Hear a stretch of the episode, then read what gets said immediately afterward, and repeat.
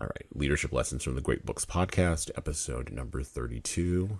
Uh, start in three, two, one. Hello, my name is Jesan Sorrells, and this is the Leadership Lessons from the Great Books Podcast, episode number 32, with my special guest today, Professor Momin Kazi. Hello, Hey. Momin. How you doing? Super. Awesome. Glad to be here. So we are today going to cover a very difficult text. It's short, but that doesn't mean it's easy. The Signet Classic version, Joseph Conrad's Heart of Darkness, with an introduction by Joyce Carol Oates. And we're going to talk about Heart of Darkness today. We're going to talk about Apocalypse Now, and we're going to talk about what leaders can take from this very difficult text and reading directly from Heart of Darkness, and I quote The Nelly, a cruising yawl, swung to her anchor without a flutter of sails and was at rest. The flood had made. The wind was nearly calm, and being bound down the river, the only thing for it was to come to and wait for the turn of the tide. The sea reach of the Thames stretched before us like the beginning of an interminable waterway.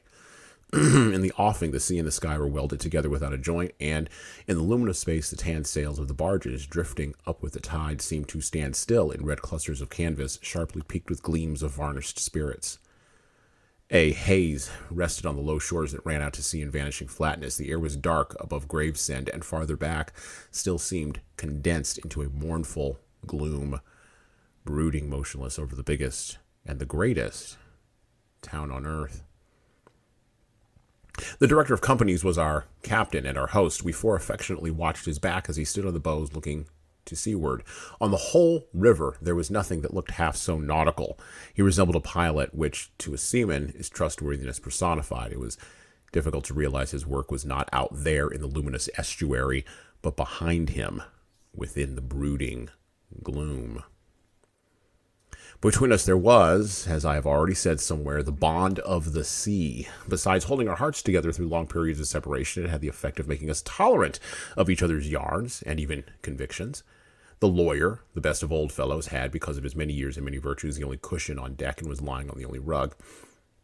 The accountant had brought out already a box of dominoes and was toying architecturally with the bones. Marlowe sat cross-legged right aft, leaning against the mizzen mast. He had sunken cheeks, a yellow complexion, a straight back, an ascetic aspect, and with his arms dropped, the palms of his hands outward, resembled an idol. We exchanged a few words lazily afterwards. There was silence on board the yacht. For some reason or other, we did not begin that game of dominoes. We felt meditative and fit for nothing but placid staring. The day was ending in a serenity of still and exquisite brilliance. The water shone pacifically. The sky, without a speck, was a benign immensity of unsustained, of unstained light. The very mist on the Essex marsh was like a gauzy and radiant fabric hung from the wooden rises inland and dropping the low shores in diaphanous folds. Only the gloom to the west, brooding over the upper reaches, became more somber every minute, as if angered by the approach of the sun.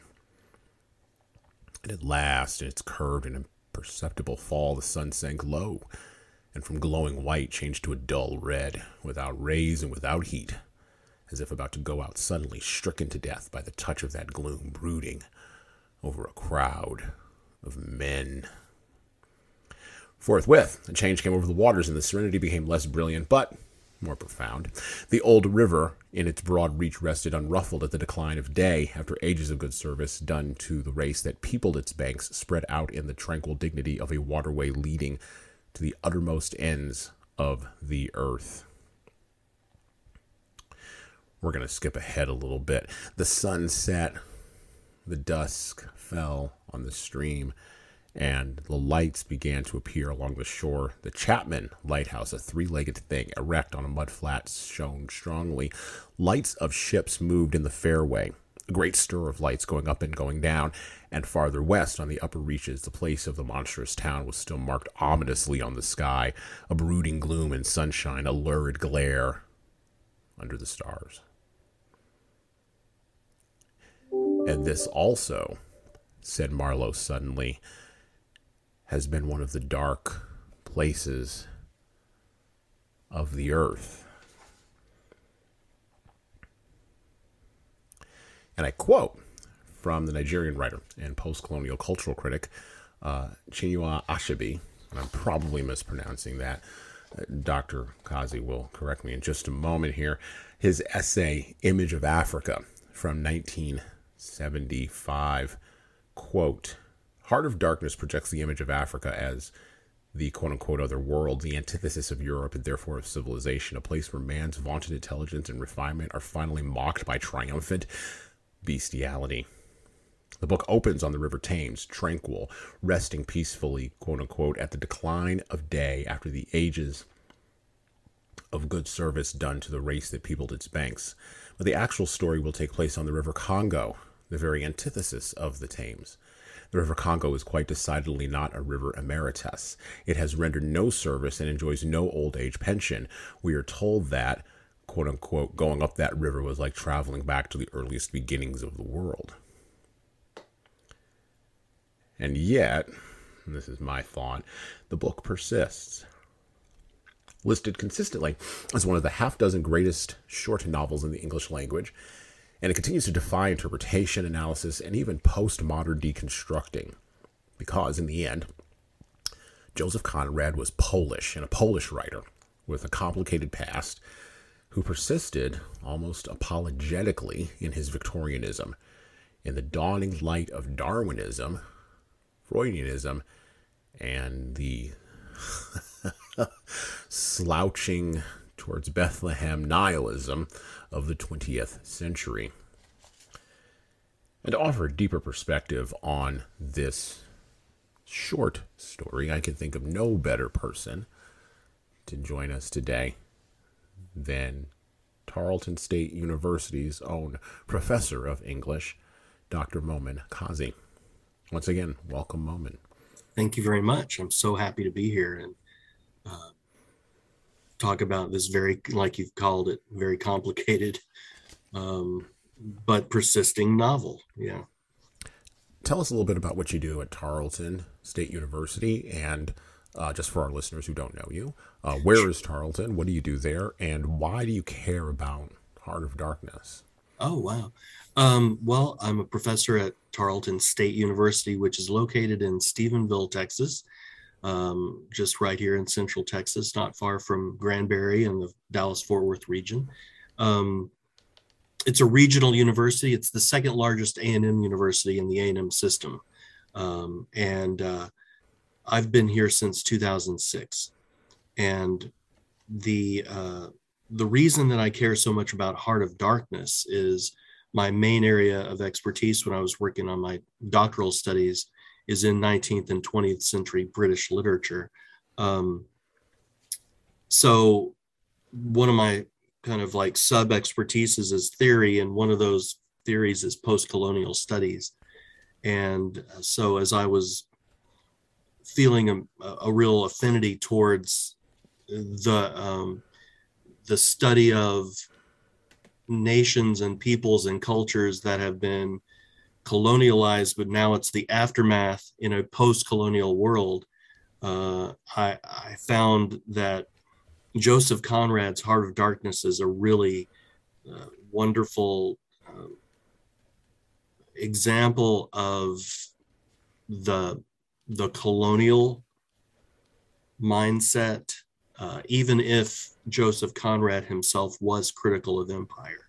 It's still very much a text that reinforces and, in some ways, uh, showcases or illustrates the imperial mindset that that is, in some ways, appears very altruistic, but is is is really under its surface very rapacious, and so uh, as the son of an immigrant from India who uh, was born in India, then he was uh, uprooted and after partition and moved to Pakistan, and then he immigrated to the United States in the early '60s.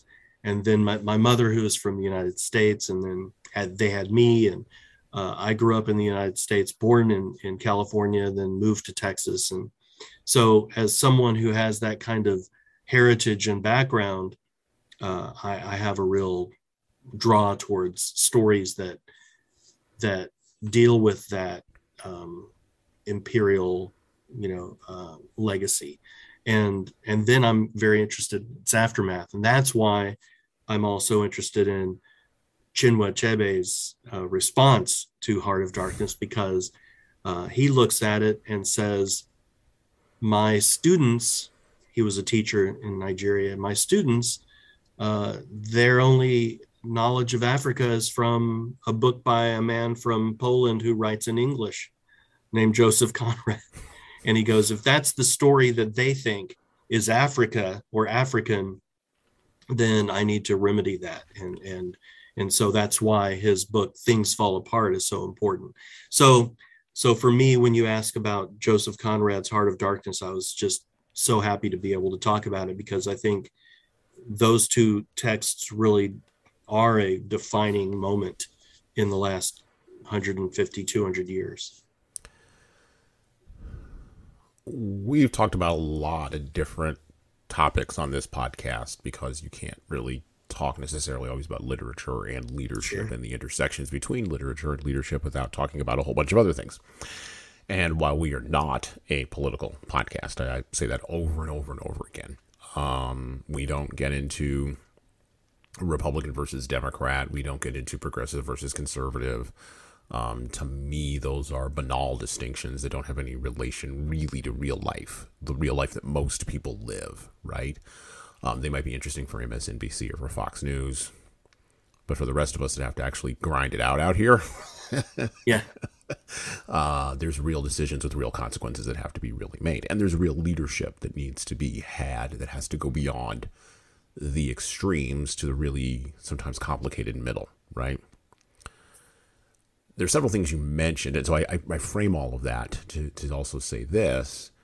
We also cover history and we talk about literature. You can't talk about literature without putting it in its own particular historical context, or even philosophy. We talk about philosophy on this podcast, right? Um, we talk about the greatest, the greatest books of Western literature, even the ones that make us uncomfortable. And, and we talk about free speech here on this too, because quite frankly, speech that is free should make you uncomfortable. You don't have a right to be comfortable. I don't fundamentally believe that, um, nor do I believe that words are violence. I, I believe we have to have ideas, when we have to have a free exchange of those ideas, even if they make you feel bad. Okay. Heart of Darkness makes people feel bad for a whole variety of reasons. Um, and even when I was reading it, I, I was commenting to my wife I see why people in a modern context have trouble have trouble teaching this book to a 19 year old like you do that maybe based it in our current culture that says um, mirror variations of basically one message, which is you can create a reality on Instagram or on on TikTok. Nothing invades that reality because you control it on your mobile phone and anything that does invade it that even moderately makes you feel uncomfortable, you don't have to deal with. You can just get rid of the root thing. And that's happening to degrees in various university institutions all across our country. As a professor, this is one of the core questions I wanted to ask you because there are hard words in this book. Like we're going to we're going to pull quotes from the book. Uh, I'm going to drop the in word because that's the word that's in the book we cannot get away from literature as it is written, otherwise, we wind up in censorship, and that's not good either. So, we have to deal with Conrad, and we have to deal with language, and we have to deal with our feelings about that language. Yeah. How do you teach this book to 19 year old Gen Zers? Well, one, I try to have them read it which is you know just uh, its own challenge it's a yeah. very uh, challenging read it's a very complicated read because the the writing is very um, it's it's it's magnificent mm-hmm. in its grammatical structure in its um, in its uh, you know sentence patterns i mean it, it's just a phenomenal even just listening to you read it again just for me punctuated just how beautiful his writing is. It's Mhm. it's impeccable.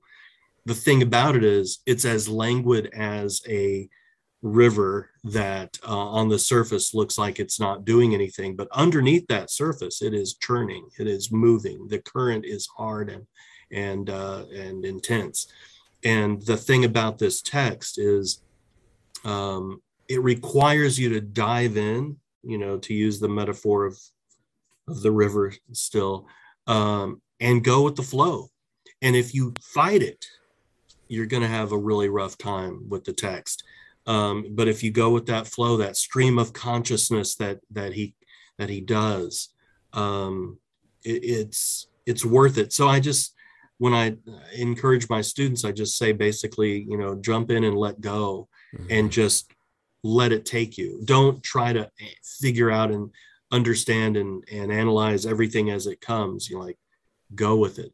go with And then of course it's a short novel, but it's a long novella. yeah, you yeah, know, yeah. It's uh it, and so I, I say to them, you know, like, okay, if you think you can get through it in three readings, do that. But then it really ask it, it's really begging you to read it again Mhm. it's not a one read text it's and um, now when it comes to the language it's not just the words that are controversial uh, like you said the n word it's the it's the It's mindset ideas, that yeah. that it reveals that Yeah. that is uncomfortable and so i just try to encourage my students not to get hung up on the the idea that Ch- Achebe said that um, Joseph Conrad was a thoroughgoing racist. He he wasn't saying that because Conrad uses the N word. Mhm. It's because he's just saying as a product of his time, he couldn't, like you've mentioned, an intrepid Victorian. Well, I mean, he said, you know, he's in. What was the exact word you used? It was, um, I think, using the. Um,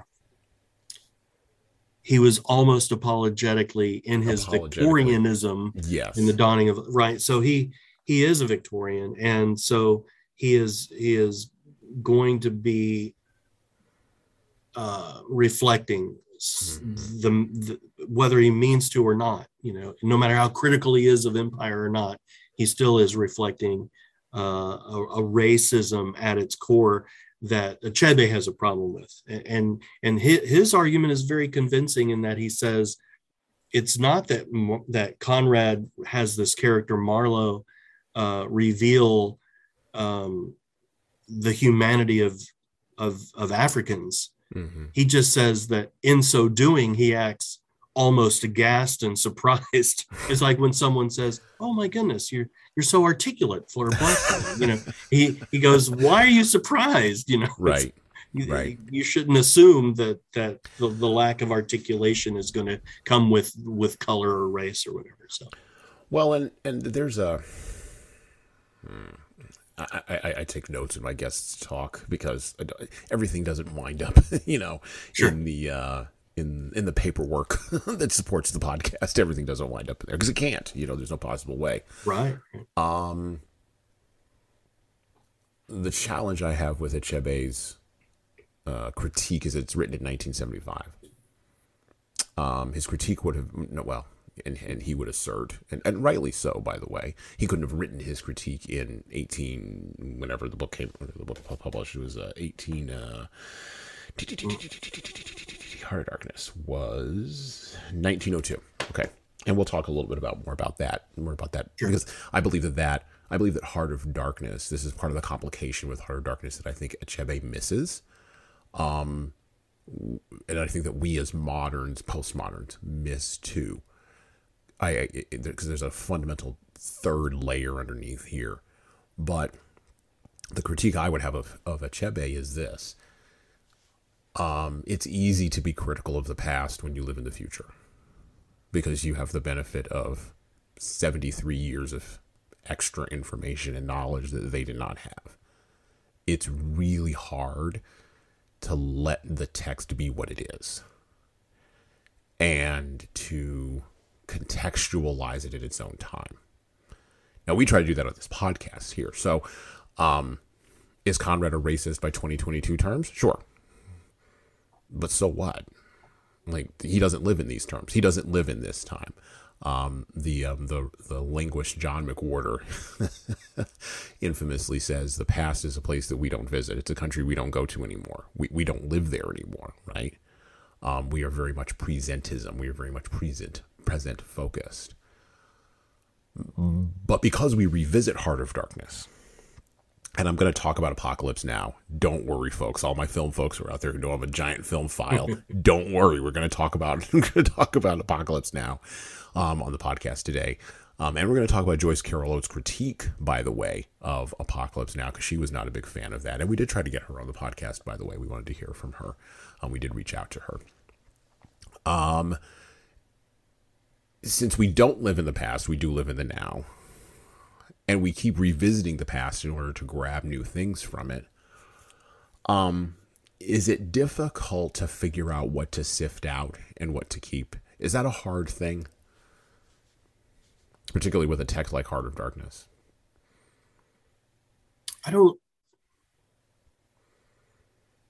I don't know that it's difficult to sift out. I think um, coming back to Achebe, I'm sorry, can you hear those notifications? I don't know how to stop them. I hate, hate for them to intrude into the podcast, but that's what's going on sometimes. Is, it's, all, it's all it's an organic conversation. Yeah, so your yeah. computer is going to organically go. It's fine.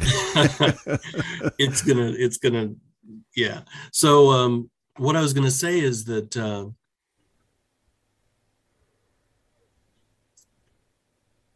Achebe's argument is worth a read. Mm-hmm. Oh, and, oh, yeah. And he is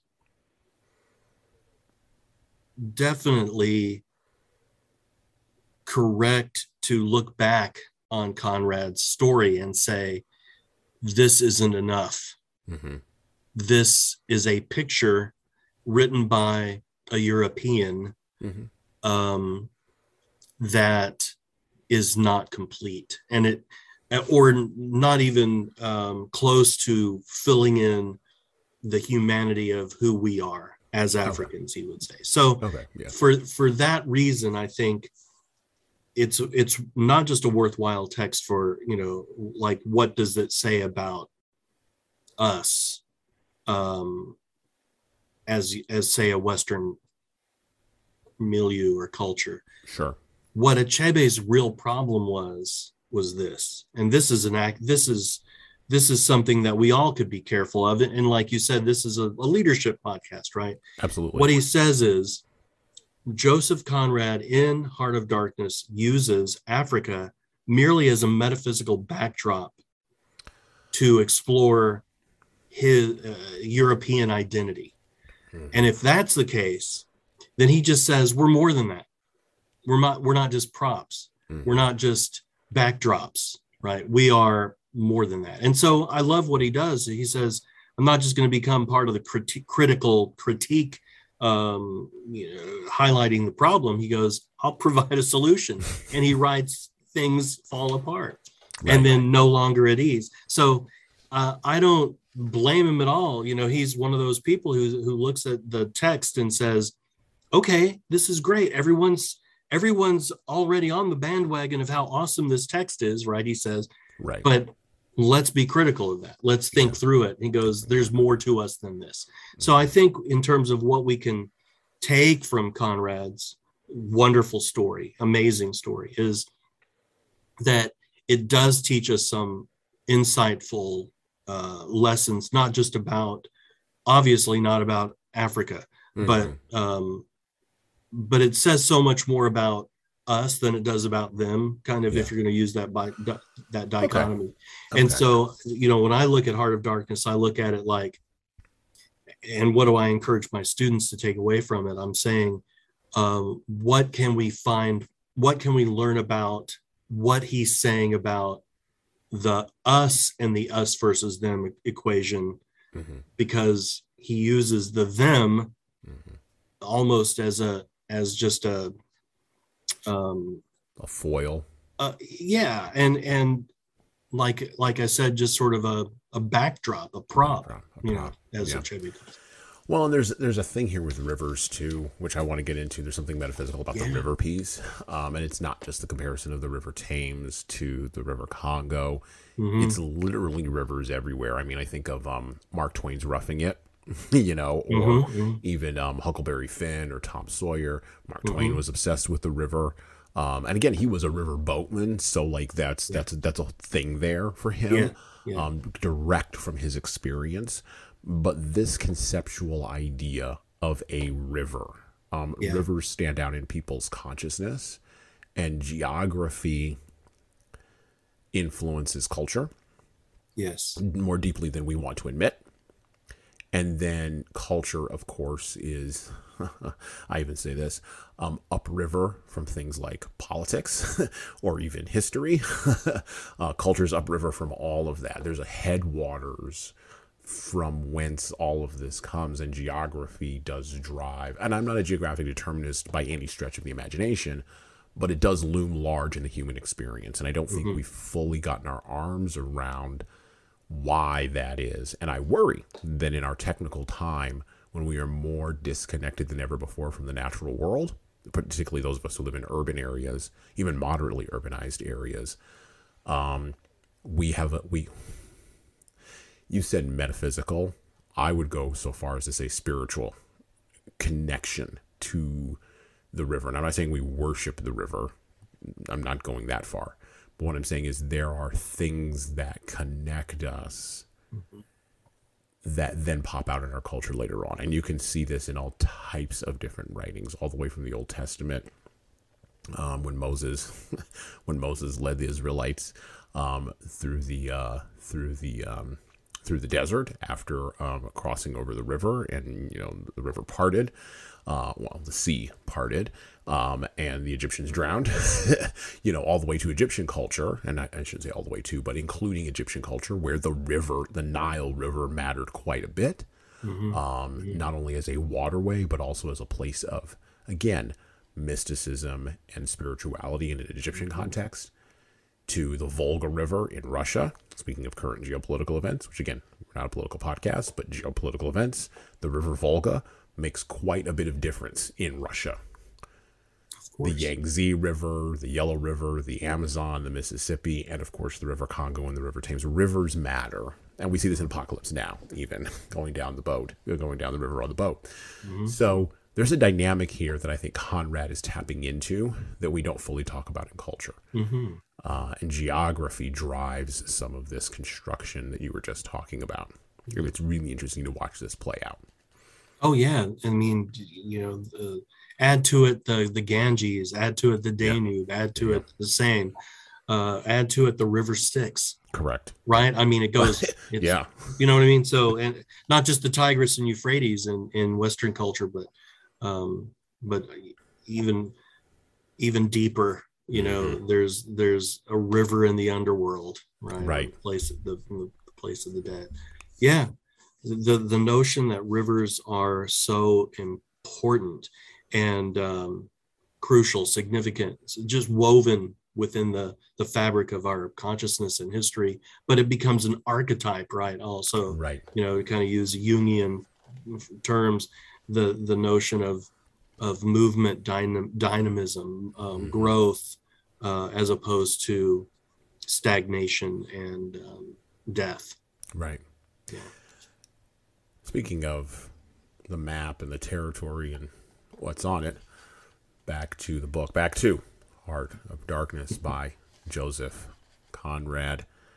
And just a little selection here talking about the river. This is Marlowe speaking at the beginning of his story. Now, when I was a little chap, I had a passion for maps. I would look for hours in South America or Africa or Australia and lose myself in all the glories of exploration. At that time, there were many blank spaces on the earth, and when I saw one that looked particularly inviting on a map, but they all looked like that, I would put my finger on it and say, When I grow up, I will go there. The North Pole was one of those places I remember. Well, I haven't been there yet and shall try and shall not try now. the glamour's off. Other places were scattered about the hemispheres. I have been in some of them, and, well, we won't talk about that. But there was one yet, the biggest, the most blank, so to speak, and I had a hankering after True, by this time it was not a blank space anymore. It had gotten filled since my boyhood with rivers and lakes and names. It had ceased to be a blank space of delightful mystery, a white patch for a boy to dream gloriously over. It had become a place of darkness. But there was one in, there was in it one river, especially a mighty big river that you could see on the map, resembling an immense snake uncoiled with its head in the sea, its body at rest, curving afar over a vast country, and its tail lost in the depths of the land. And as I looked at the map of it in a shop window, it fascinated me as a snake would a bird, a silly little bird. Then I remembered there was a big concern, a company for trade on that river. Dash it all. I thought to myself, they can't trade without using some kind of craft on that lot of fresh water. Steamboats. Why shouldn't I try to get charge of one? I went along Fleet Street, but could not shake off the idea the snake had charmed me. You understand it was a continental concern, that trading society, but I have a lot of relations living on the continent because it's cheap and not so nasty as it looks, they say. I'm sorry to own, I began to worry them. This was already a fresh departure for me. I was not used to getting things that way, you know. I always went with my own road and on my own legs where I had a mind to go. I wouldn't have believed of it myself, but then you see, I felt somehow I must get there by hook or by crook. So I worried them. The men said, My dear fellow, and did nothing. Then, wouldn't you believe it? I tried the women. I, Charlie Marlowe, set the women to work to get a job. Heavens! Well, you see, the motion drove me. I had an aunt a dear, enthusiastic soul, she wrote, and I quote, It will be delightful. I am ready to do anything, anything for you. It is a glorious idea. I know the wife of a very high personage in the administration and also a man who has lots of influence with, etc., etc. She was determined to make no end of fuss to get me appointed skipper of a river steamboat, if such was my fancy. The point of this podcast is to talk about hard things. And the hardest thing to talk about is the dichotomies of leadership and the fundamental tragic nature of humanity. Now, typically, people divide up into two philosophies on this in general. Some people believe that in the Rousseauian idea, that everywhere society is flawed and man is the victim, the blank slate, such as it were, of a fallen society. But then there's another, some would say, darker idea that every man will pay for his own sins and that there is no group salvation and men are fallen. And that's just it. That's the tragedy of life. And well, the author, Joseph Conrad, who voices Marlowe, was, according to the writer of the introduction to the edition, the Signet Classics edition of Heart of Darkness that I have, Joyce Carol Oates. He was, according to her, quote, well, not quoted, not according to her, but she wrote a little bit about his history, and she said this. She said um, he had been appointed captain of a river steamer on the Congo in 1890. Ominously, his predecessor had been butchered by native Africans, and his body left to rot unburied in the jungle. Conrad's difficult four month adventure, documented faithfully in Heart of Darkness, left him near death, devastated with dysentery and fever. His health was broken for the remainder of his life. Conrad's predilection for extreme pessimism, that's where you get the whole individual versus group idea. Depression, that's where you get the whole individual versus group idea as well. And anxiety, which is a disease of our modern time, which seemed to have exa- been exacerbated by his physical condition. In May 1891, for instance, following his return to Europe, he confided in a letter to a friend I am still plunged in deepest night, and my dreams are only nightmares. Turns out that Conrad was as complicated as any other creative who walks around in the world today, lamenting the historical past. There's a lot of stuff going on with Joseph, and it is exemplified in that excerpt that I read. And what struck me about it is because as a child, I was the kind of kid who sat on the floor and looked at maps. We had a big we had two maps in my hallway in my house um, that I grew up in. and in an undisclosed location, in case any of you are wondering.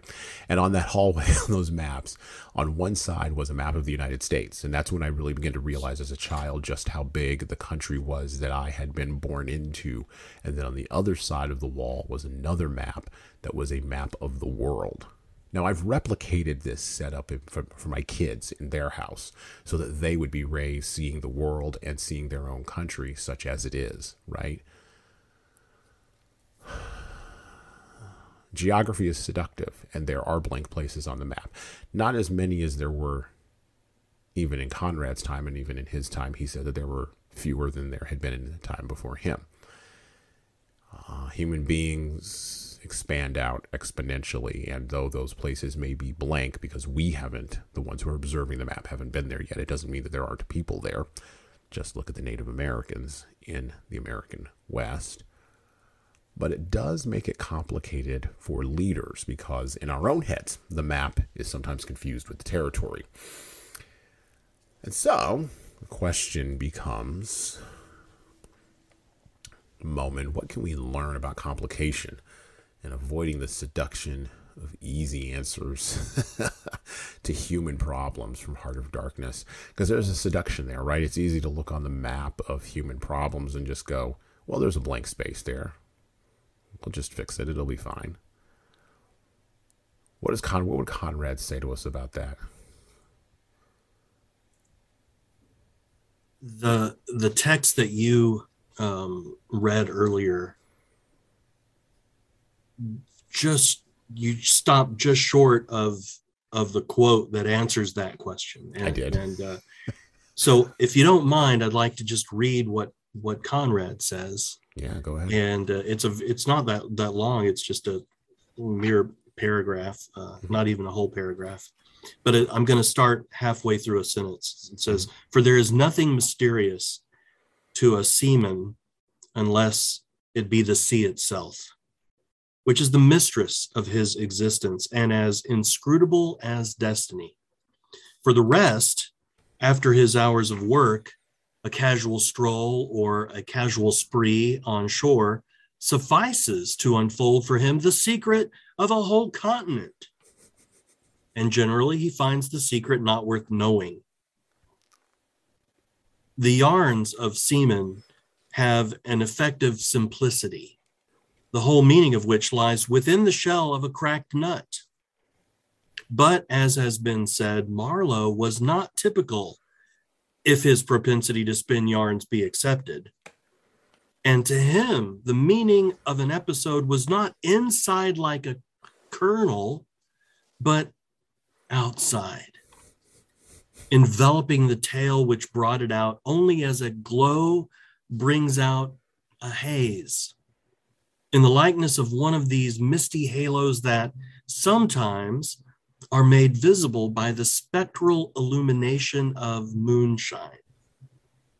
That quote is Conrad's encapsulation of the way truth, the way reality is is not always uh, an easy answer, mm-hmm. right? Yeah. In other words, you ask the question, "What can we learn about complication and avoiding the seduction of easy, easy answers, answers, to human problems. Yeah. Well, for Marlowe, he doesn't see things, I, I believe, as black or white, mm-hmm. easy or hard. Right. I think he he uh he, Marlowe, the character, yeah. is um uh he's very much like sailors. He, you know, he he does what sailors do, tells tales, mm-hmm. right?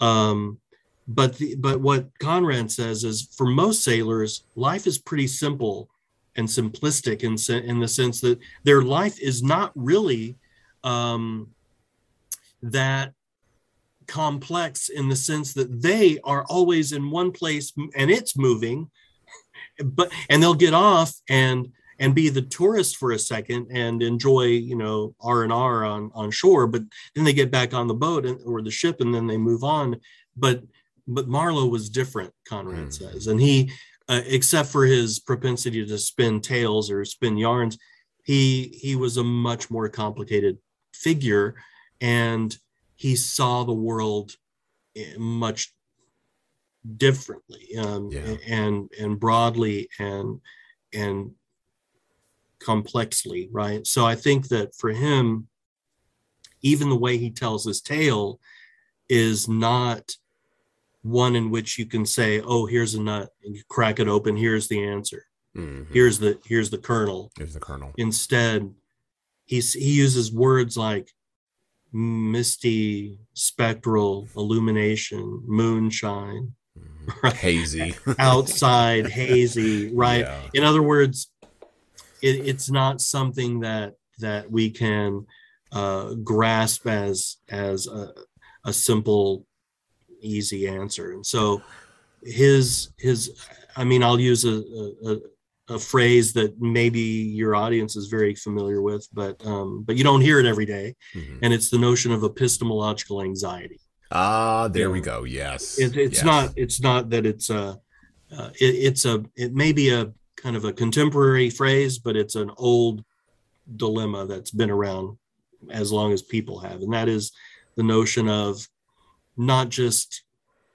what is truth but can you know truth? Mhm. can you know an answer? Is there an answer right? Is there a is there a um, is there a quote unquote right answer to the to the questions of life right? That's an epistemological anxiety. Is like i i'm not sure that we we can know something right? And so uh, that's all i'm saying is is that's what epistemological anxiety is the idea of you know studying belief systems but then having an anxiety of whether or not the belief systems ex- suffice right? Mhm. and and i think conrad is really grappling with that that dilemma.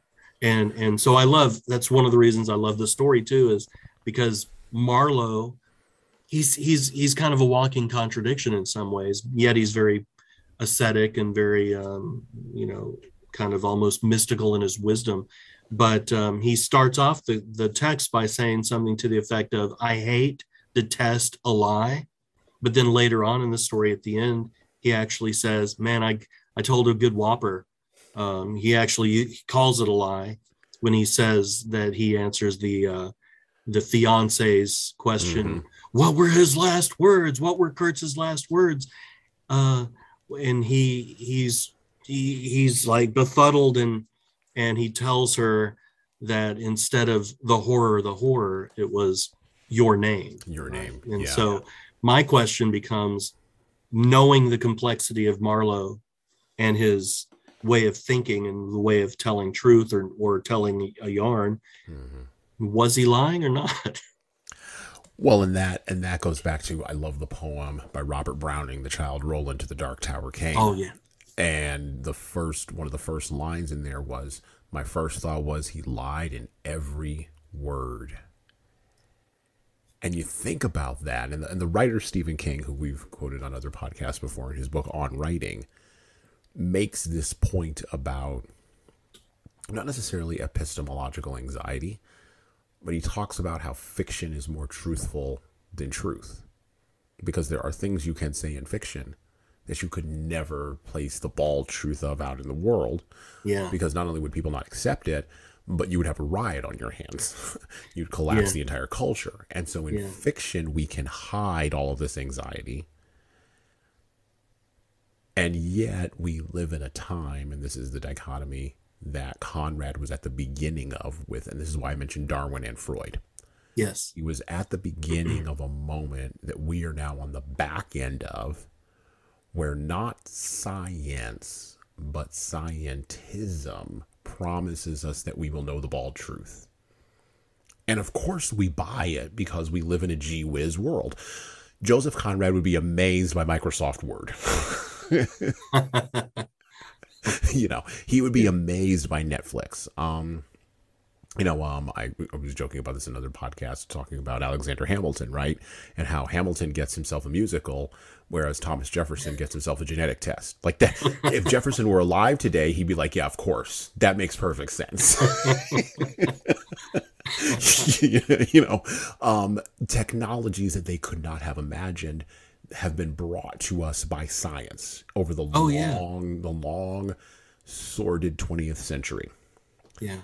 and yet we're no closer to actual truth. Yeah.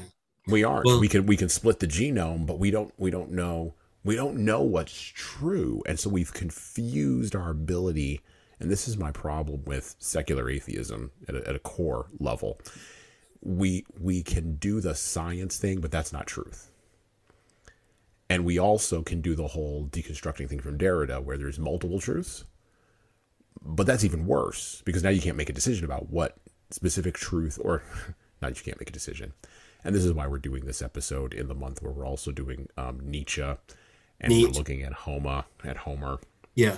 um, and we're looking at um, we're looking at some other authors in this month, and this is where this podcast sits. But Nietzsche thought we could build our own values out of our own experience, and that that was going to be the way out of the epistemological anxiety.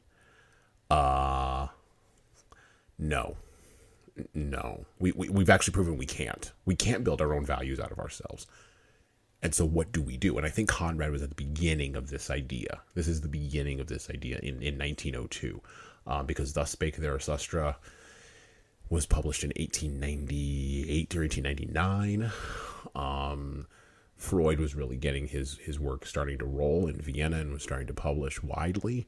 Um, and then, um, Yeah. Interpretation of dreams is 1899, 1900. Right, exactly. So Conrad would have been exposed to all of these ideas. And a, a generation before, Dostoevsky had already said in Russia that if there is no God, that anything is permissible. Okay. But we're we're in 2022. We're at the back end of all of this. Again, just like just like Chinua Achebe, we now have the experience that they never got. They were at the end of something, right? They were at the end of epistemological belief. Now we're at the end of epistemological, uh, the deconstructing of epistemological belief and of existential belief. We've deconstructed that all the way down to nothing. And my concern for leaders is now we got a big blank hole experience. And I think that that leads to a lot of our modern anxiety, particularly in leadership, because we don't know what to fill it with. Well, the ethics of deconstruction aren't necessarily immoral, and th- they're that's the that's the part of the complexity of say a postmodern answer is that Right. that it's not saying uh, in the gap fill it with lasciviousness and and hedonism, right? Oh, right. Yeah, Right. yeah. It's agnostic on what you fill it with, fill the gap with, which, which again frustrates human beings because human beings want you to say something. Right, right. We, we direction. that kernel. right. Give me, give me that kernel. Yeah. Um, give me the secret that's not Right. worth knowing. Right. Or give me that. yeah yeah give me the you know eh, yeah tell me the answer to the questions please you know and Right. the thing is is every i've come to understand um that what we do as humans is we we look for answers to those big questions in life and and the the podcast does a brilliant job of approaching those questions Mhm. the thing is is what we do is we tend to we latch on to pre-digested pre-packaged answers Mhm. and that's i think one of the thing that's things that's so charming about our our existence Mhm. is some of us glom onto um political answers some of us glom onto you know religious answers some of us glom onto um say i don't know creative artistic answers you're right like we go to Yeah. to various parts of society but we're looking for similar things and that is the you know kind of group acceptance or or the fact that someone has created this uh, set of answers for us that we can then we can we can it's a shortcut you know we can kind of like buy the whole book that's already had had all the answers filled in for us or we can you know the mad libs we can kind of fill in our own and Mhm. you know create kind of a strange Or we can listen to the podcast where two guys are talking about it. that's right and then not have to, right. not have to buy the Well, book. one thing you said about fiction, you know, and I, I like to say this as well to my students is um, fiction is lies that tell the truth. oh that's good. Okay. And Yeah. um, and so what is the truth? You know so then it that, yes then we can get into all those epistemological kind of anxiety kind of question right? Like the can there be truth? And and what is truth? And is it just a capital t or little t's or um but still like you've said there are you there are universal um I don't know if they're called answers, but there are universal principles. Something, yeah, that you can tap into and say that that's that feels right, that seems right. And so for example, um when I teach Heart of Darkness, one thing that that you can come away with mm-hmm. is um hopefully a sense of empathy mm-hmm. right or hopefully a sense of the dangers of arrogance right mm-hmm. or hopefully you can come away with with a lesson about the need for some form of restraint mm-hmm. right where does that come from well you know and and so you you mentioned nietzsche it's like maybe he's also revealing the vulnerability of the Ubermensch, mm-hmm. right? I mean, mm-hmm. in other words, mm-hmm. these these these idols, these I mean, look at it. Even today's political situation, sure. you, if you embrace a man or a movement with almost an idealistic fervor, that there there be, it becomes to the point where you are blinded to the humanity right, right? and you end up accepting the flaws as if they are part of the perfection mm-hmm. right? And so that's one of the dangers that marlowe is uh, illustrating for us. Like watch out. You can start to really admire kurtz but when you start to tip into the realm of uh, worshiping kurtz so yeah that's problematic know, it's yeah, to use a modern term that I that I I struggle mightily with that word. Uh, just struggle mightily because yeah. words mean things. Oh, drives me crazy. Anyway, yeah. um, the you're right. The root of epistemological anxiety. I mean, again, it's biblical, right? I mean, Pontius Pilate asked Jesus, "What is truth?" And Jesus just stood there and looked at him, which was a truly excellent question in that moment, right? If I'm going to kill the alleged, from his perspective anyway, the Roman perspective, uh, and, and, they didn't even get into all that. If I'm going to kill this rabble rouser who the Jews are alleging is a heretic, and I don't even know what that means, and yet this person comes and tells me, getting directly out of Jesus' mouth, I have come to bring truth into the world. Pilate doesn't know what to do with that. He's a leader. He's a leader of men. He has no clue what to do with that answer. Which I, which by the way, I don't think a lot of us now would have a clue what to do with that answer. this is the right. modern struggle against Christianity. This is the struggle that Nietzsche had against Christianity 120 years ago. I don't know what to do with Jesus. No, he threw Jesus out with the bathwater. He liked the Old Testament a lot more than the New Testament, which, okay, fine. But, like, what is truth? Well, I've come to bring truth into the world. What does that mean?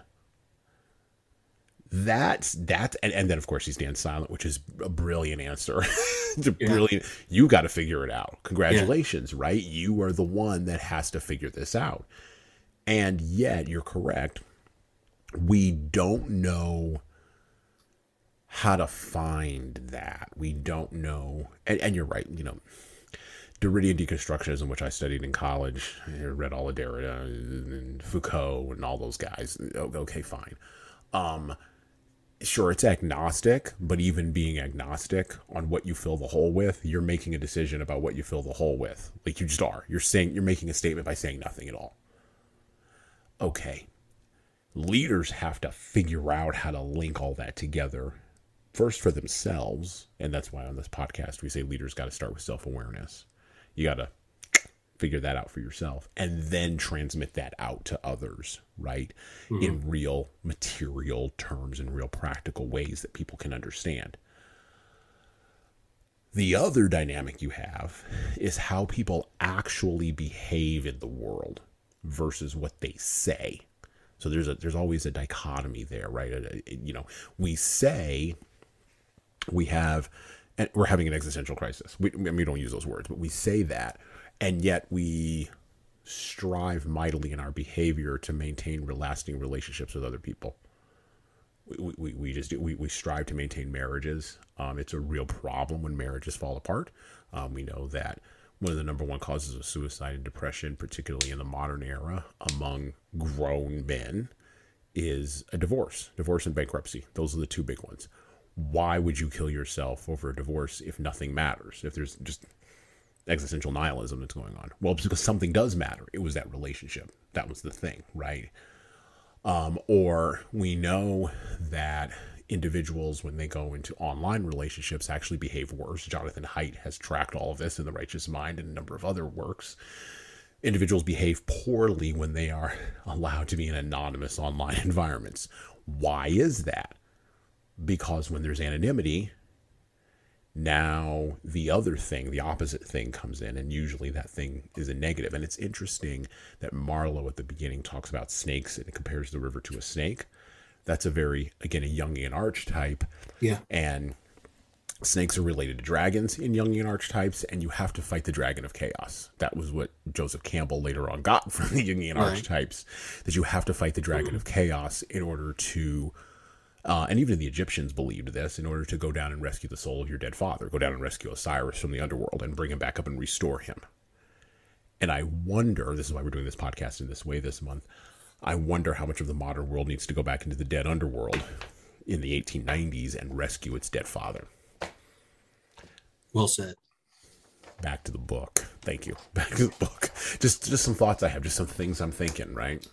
Just some things I'm thinking. Yeah back to the heart of darkness. Um, I'm gonna skip over this paragraph. I'm gonna go right here. Um, so there, he he comes. He's uh, uh, Marlowe's relating um, how he has come across a path leading up a hill to a um, to uh, some decaying machinery, and he's describing what he is seeing along the path as they are building a railway through the jungle. And he starts with this. A slight clinking behind me made me turn my head. Six black men advanced in a file, toiling up the path. They walked erect and slow, balancing small baskets full of earth on their heads, and the clink kept time with their footsteps. Black rags were wound round their loins, and the short ends behind waggled to and fro like tails. I could see every rib. The joints of their limbs were like knots in a rope. Each man had an iron collar on his neck, and all were connected together with a chain whose bites swung between them, rhythmically clinking. Another report from the cliff made me think suddenly of that ship of war I had seen firing into a continent. It was the same kind of ominous voice. But these men could by no stretch of imagination be called enemies. Hmm. They were called uh, criminals, and the outraged law, like the bursting shells, had come to them an insoluble mystery from the sea. All their meager breasts panted together, the violently dilated nostrils quivered, the eyes stared stonily uphill. They passed me within six inches, without a glance, with that complete death like indifference of unhappy savages. Behind this raw matter, one of the reclaimed, the product of the new forces at work, strolled despondently, carrying a rifle by its middle. He had a uniform jacket with one button off, and seeing a white man on the path, hoisted his weapon to his shoulder with alacrity. This was simple prudence, white men being so much alike at distance that he could not tell who I might be. I actually chuckled at that. He was speedily reassured, and with a large white rascally grin and a glance at his charge, seemed to take me into partnership in his exalted trust.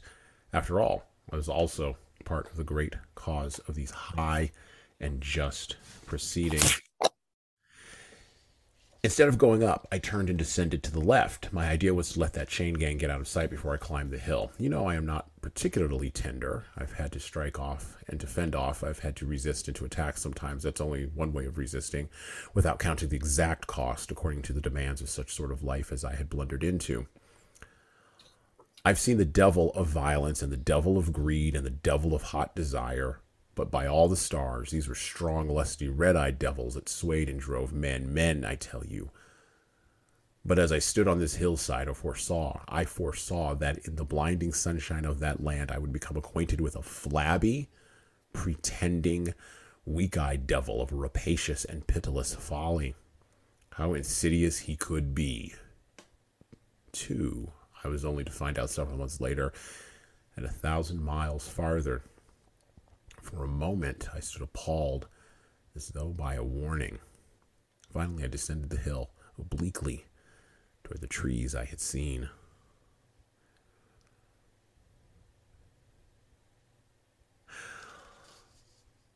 This passage, this piece I pulled out because there's a lot of parallels here between what Marlowe is describing in this, and this is not hyperbole.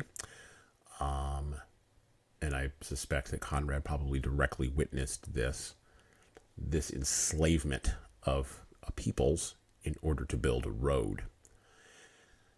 Now, this is not something that's unusual as a vision to see. You see this on news reports even today of uh, natural resources being pulled out of various places on the African continent. Uh, most notably, in the last 25 years, will be in people's historical memory, uh, images that they may have seen on CNN of children digging for blood diamonds in the ground. But it's also paralleled in a lot of other places. And the, the, the number one place where this was paralleled was in the movie by Francis Ford Coppola, Apocalypse Now, in 1979, where a CIA officer, well, not even really officer, a CIA hired army assassin portrayed by Martin Sheen, was sent upriver, um, just like Marlowe walked upriver, uh, to kill the Mad Special Forces Colonel Kurtz, played by Marlon Brando. At one point in the film, an incident occurred in the film, and Sheen states in the voiceover, I love this. He says, and I quote, never get out of the boat. It's after a violent incident occurs. Never get off the boat. Absolutely goddamn right. Unless you were going all the way. Kurtz got off the boat. He split from the whole fucking program. Now, Oates, in the introduction to my Signet Classics version of Heart of Darkness, critiques uh, Apocalypse Now and critiques Coppola's understanding of Conrad's purpose in The Heart of Darkness, as well as Mar- Marlon Brando's overacting. And if you want to see what she said, you can go read that. But there is something that Coppola understood deeply in paralleling Marlowe's story of his journey down the River Congo in Heart of Darkness to the American experience of warfare and corruption in Vietnam. And I think Oates has missed it, particularly because she's out of the same milieu as Coppola, and it's hard to see in your own generation, kind of, when somebody gets it right, I think. And this was the thing that Coppola got that Marlowe is getting to in his description of human beings going uphill, kind of like a river. The river, the land, the animals, even the weather and we've talked about this already a little bit, can possess their own personality, their own drivers, and their own dynamics that can serve to cloud any leader's thinking. That's the thing Coppola got. But he didn't know how to say it directly, so he had to layer it inside of, well, fiction. And sometimes the safest place for a leader to make decisions from is the space of a piece of technology that's floating along in that thing that man has constructed Sometimes the safest place is your house or your office as a leader, or at least you feel like it is. Because it can be a real challenge, right? To leave your office and go out and deal with those people, leave the cubicle, get out from behind the computer, which is what I tell leaders all the time. You want to lead people, get out from behind the computer, get off the boat get out of the office, get off, leave the boat and go out on the river because the river is what you're scared of. The river of people, the river of experiences, the river of relationship. That's what you're scared of. Get off the boat. And then, of course, they respond like Martin Sheen did never get off the boat. Not unless you're going all the way. well, guess what, leaders? You are going all the way. You must go all the way with your people. Momen, Heart of Darkness has something to say about this tension between technology and nature. And again, Conrad was at the beginning of industrialism, right? He was at the beginning of all of this kind of stuff that was happening in the world. We're at the back end of the Industrial Revolution. What do leaders do with the tension between technology and nature? Two two anecdotes come to mind. Um, one from my own life, and then another from back to Conrad's text. Two different questions in a sense, but but I just have to to say it before I forget, and that is once I was on a trip, a road trip in, in the 90s, mm-hmm. um, where we left Fort Worth and drove all the way to the Texas uh, Mexico border, and then took a bus to Chihuahua, and then took a rental car through the Sierra Madre Occidental and um, all the way to the Pacific coast. and then we drove down along the coast to where ultimately we we ended up in this little shrimping village known as Topolobampo. Mm-hmm. And my friends who we were driving with, uh, there were five of us in this car. The the the trip was so harrowing. Uh, El Camino, El Camino, uh, uh, El Camino a Topolobampo es muy peligroso was was one of those uh, kind of um, sentences we actually heard along the way. The road yeah. to Topolobampo is very dangerous. It's right? very dangerous, yeah. And so, but the road from Fort Worth all the way to Topolobampo was incredibly harrowing and, and dangerous. But when we got to Topolobampo, one of my friends who was really one of the reasons we we did the trip we got out of the car and we looked at this beautiful bay and it was a sunny day and it was probably about 11 o'clock in the morning. So it was still just it was just this beautiful nation morning day. Mm-hmm. it's just great. So he goes all right let's get back in the car. Got to get back home. I mean, we weren't even we took a we, we took a picture so I said, no, no, no, no, no, no, no. We're gonna get one of those ponga, pongas, is what they're the little boat. Yeah. And we're gonna we're gonna rent the ponga for for an hour at least. We're gonna be on the bay. We're gonna get in the. In the we're not just gonna take a picture and get back in the car and go. So we did. We went on the. We got a boat. We got a ponga, and we um we ended up you know, like boating out there and, and, floating along where the dolphins were jumping out of the water. It was just magic. But then we got back in the car after we yeah, yeah, yeah, yeah, and then we drove back. You know, back. turns out that was a very dangerous drive too. But my point being, you know, it's like there is, you know, like you mentioned, leaders leaders can't just stay behind their computer screen, right? They've got right. to get off the boat, but they have to you know they have to get sometimes getting off the boat means you get into the boat right? Right you know yeah. the bay you know like you're living you're not just taking a picture. So you can look at the picture later to remember what you could have seen then at the moment but you instead took a picture of it right? Right. Um so so i think in one way you know there's it's it's you go to a concert. I went to a paul mccartney concert recently and so many people are like looking at the concert through a screen, they're not going right. to look at that screen later. They're not going to watch the concert again later, but yeah. they have it on their phone. So they feel like they've been there. Yeah. But it's an illusion, you know, and, and Paul McCartney is constantly trying to encourage people to just live in the moment mm-hmm. instead of taking the picture for the moment. Like have it in your memory seared as a picture in your mind as opposed to taking a picture a selfie or whatever, you know. And I think it's the same thing. We have this struggle with technology. We think it's going to enrich our lives to the point of um, some form of perfection, and when in reality, I think it, it keeps us from actually savoring the moment mm-hmm. and um, getting in the ponga and, and getting on the bay. Now, in terms of what Marlowe through Con, what Conrad through Marlowe is saying, is there is a tension between technology and nature but we can't forget that we ourselves are nature too we are mm-hmm. we are the creator of technology but human nature is also nature mm-hmm. and what he says is as he's going up the river he comes he comes to a, a station yeah where in the river uh, one of the main boats that he needs to get all the way up into the way up into the interstate where Kurtz is mm-hmm. is the the boat is is at the bottom of the river you know because it's um and it needs repairs and what yeah. what it needs is to bre- needs to be repaired where there's been a breach in the hull, and, Mhm. and he needs some rivets um, to help create that. And you know what rivets rivets do? They they seal. They're they're a way of of bre- you know like creating the the, the seal that that but Yeah, it's from the inside out Right. Yeah. They're Right. bonding the. They're The- bonding. But yeah, they're bonding. yeah the- it's the- not like an outer nut that goes into a i mean a screw right Like Right. on a bolt i'm sorry Yeah.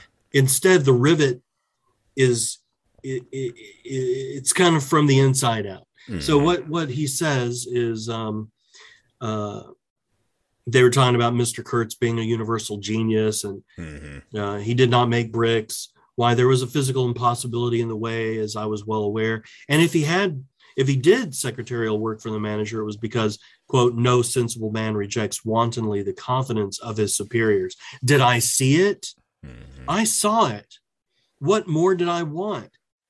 What I really wanted was rivets, by heaven, rivets to get on with the work, to stop the hole Mhm. rivets I wanted.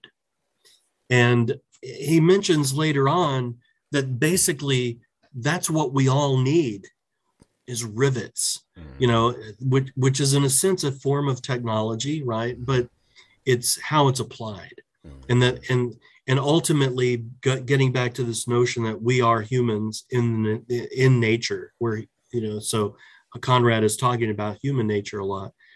He's basically saying we need restraint in the sense of there's got to be an inner sense of restraint For as opposed to a wanton letting go to the point where it doesn't matter you know like I, I remember being taught or told a long time ago that integrity is what you do when no one's watching Right. Yeah. right and and marlowe he he he realizes boy there's a lot of no one watching Yeah. right right and Yeah. ultimately what he needs and what what he's observing is everyone needs is is a little bit of uh, you know healthy dose of rivets he also mentions a, a one moment in the text where there are there's a an artillery ship just lobbing you know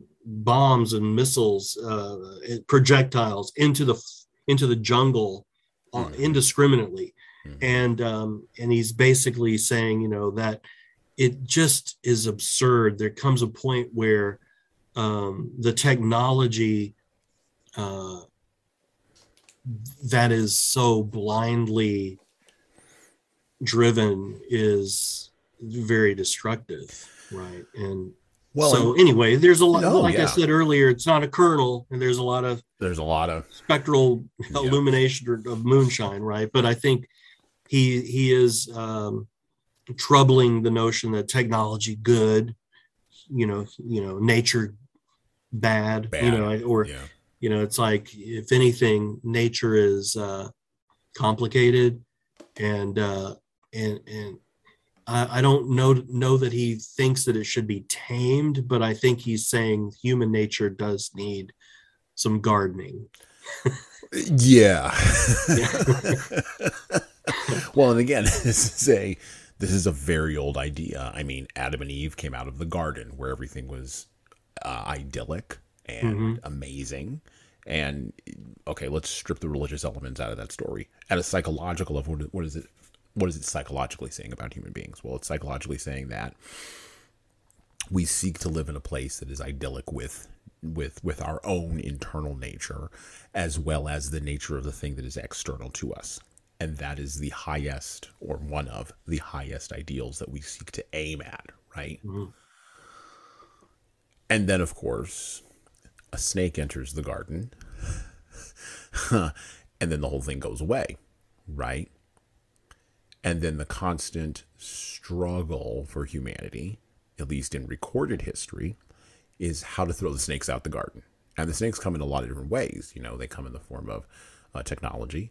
They come in the form of um, a misordering of the hierarchy of where things go, right?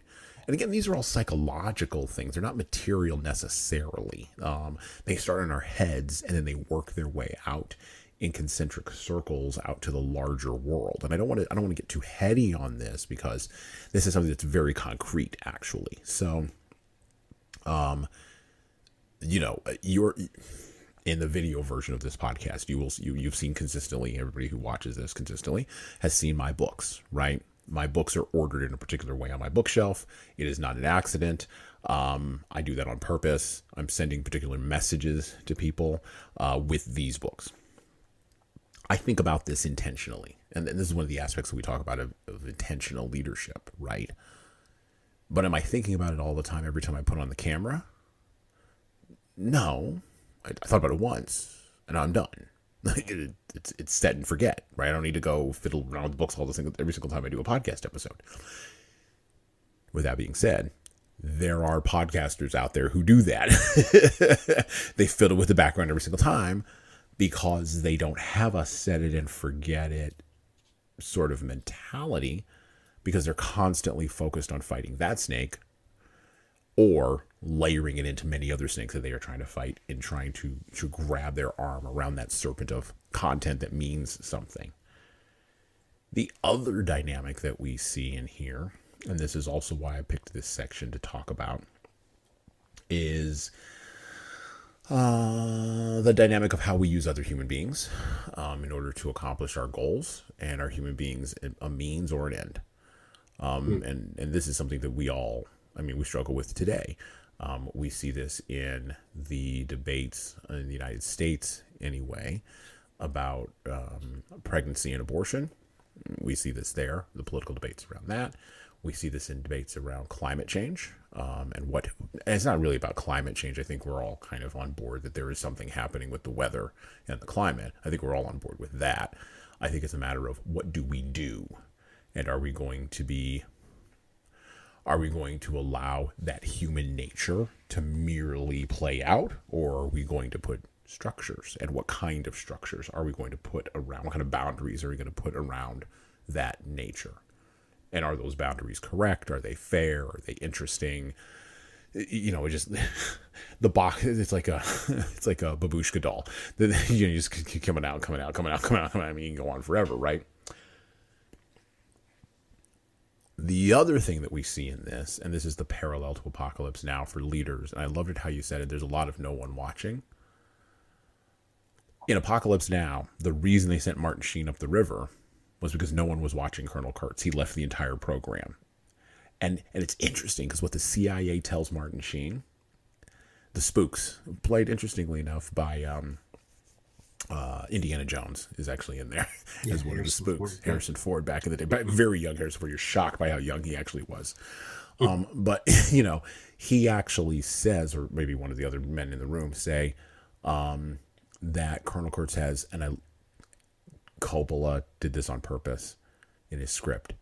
Uh, Kurtz went off the reservation. That's brilliant, because what does that term mean? that means we've corralled you we've placed you in order we've we've created a system of boundaries around you and when you break that you are rebelling against the order and we cannot have rebellion against the order you you are now a snake in our garden hmm. And we can't have that and so the the the totalitarian we, we, we talked about lenin actually on this podcast um, and i am i am troubled by totalitarian thinking deeply troubled by totalitarian thinking. Now, usually that comes out in political systems, but it can come out in a whole bunch of other different ways too. I'm deeply troubled by totalitarian thinking because it brooks no gray area. It just says if anything's outside of that, done. Mm-hmm. And that deeply troubles me because it's seductive and it's easy and it's it's it's it's, it's ideologically capturing, right? Yeah.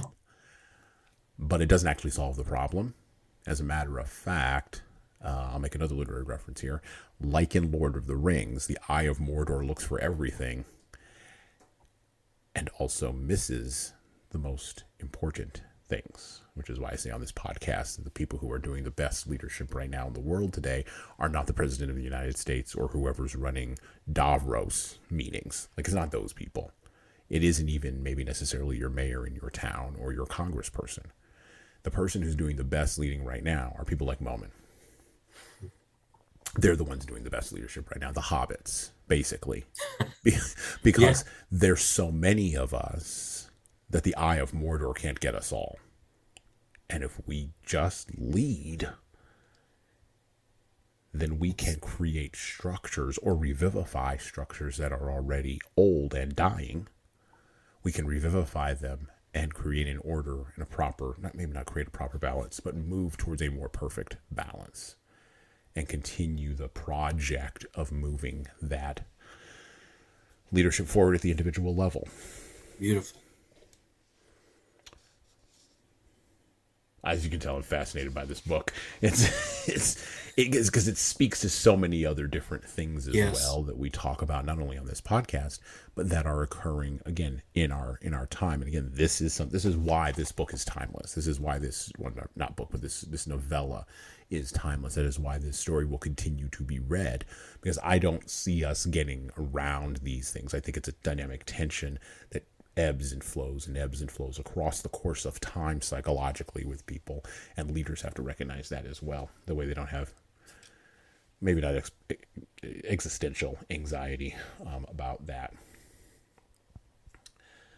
Back to Heart of Darkness, the last sort of section here. We're going to talk a little bit about the man in black. The Kurtz is a Nietzschean metaphor. I, I, do think Kurtz stands as a Nietzschean metaphor um, mm-hmm. in, in Heart of Darkness. And so uh, allow me to make my argument here. And by the way, as I always say on this podcast, we're not reading the whole novella.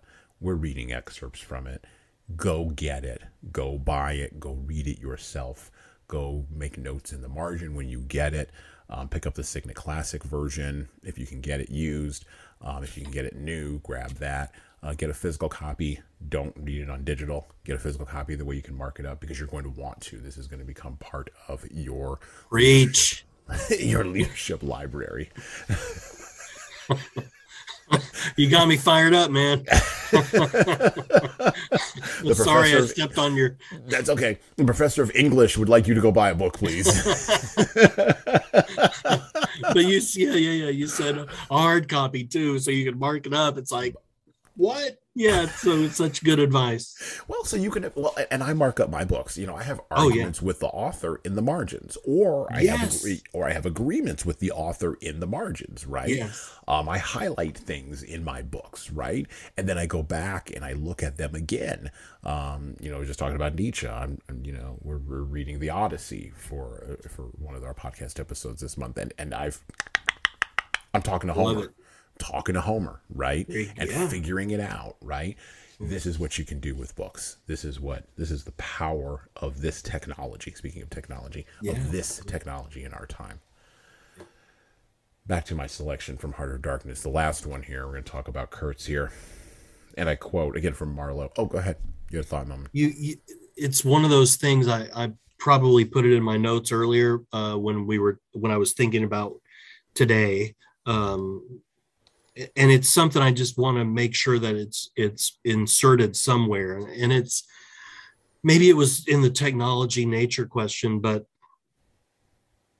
Marlowe does a brilliant, uh, not Marlowe, but Conrad using Marlowe does a really good job of showing how what has been appropriated from nature is still very much part of our daily life and mm-hmm some of that's very malignant in the sense of um, like King Leopold II uh, ravaging the Congo, killing up to maybe 10 million people in his uh, effort to to not just get uh, rubber, mm-hmm. um, but but also ivory and so forth. But but there's there the the constant presence of the results of that rapaciousness mm-hmm.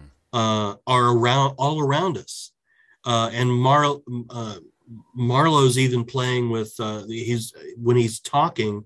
There are other people on the cruising yawl, the the Nellie, mm-hmm. um, who are playing with uh, bones. Mm-hmm. It's ivory, it's dominoes, yeah. right? Yeah. Uh, when he goes to visit uh, the intended, he's in. You know, he uh, goes into this beautiful home and there's a piano there and there's uh, billiard balls and there's uh, ivory you know there's there's there evidence of empire there mm-hmm. and um, and the appropriation of going into a, you know the the jungles and bring bringing back whether it be rubber mm-hmm. or whether it be the the the ivory that comes from a living creature right mm-hmm.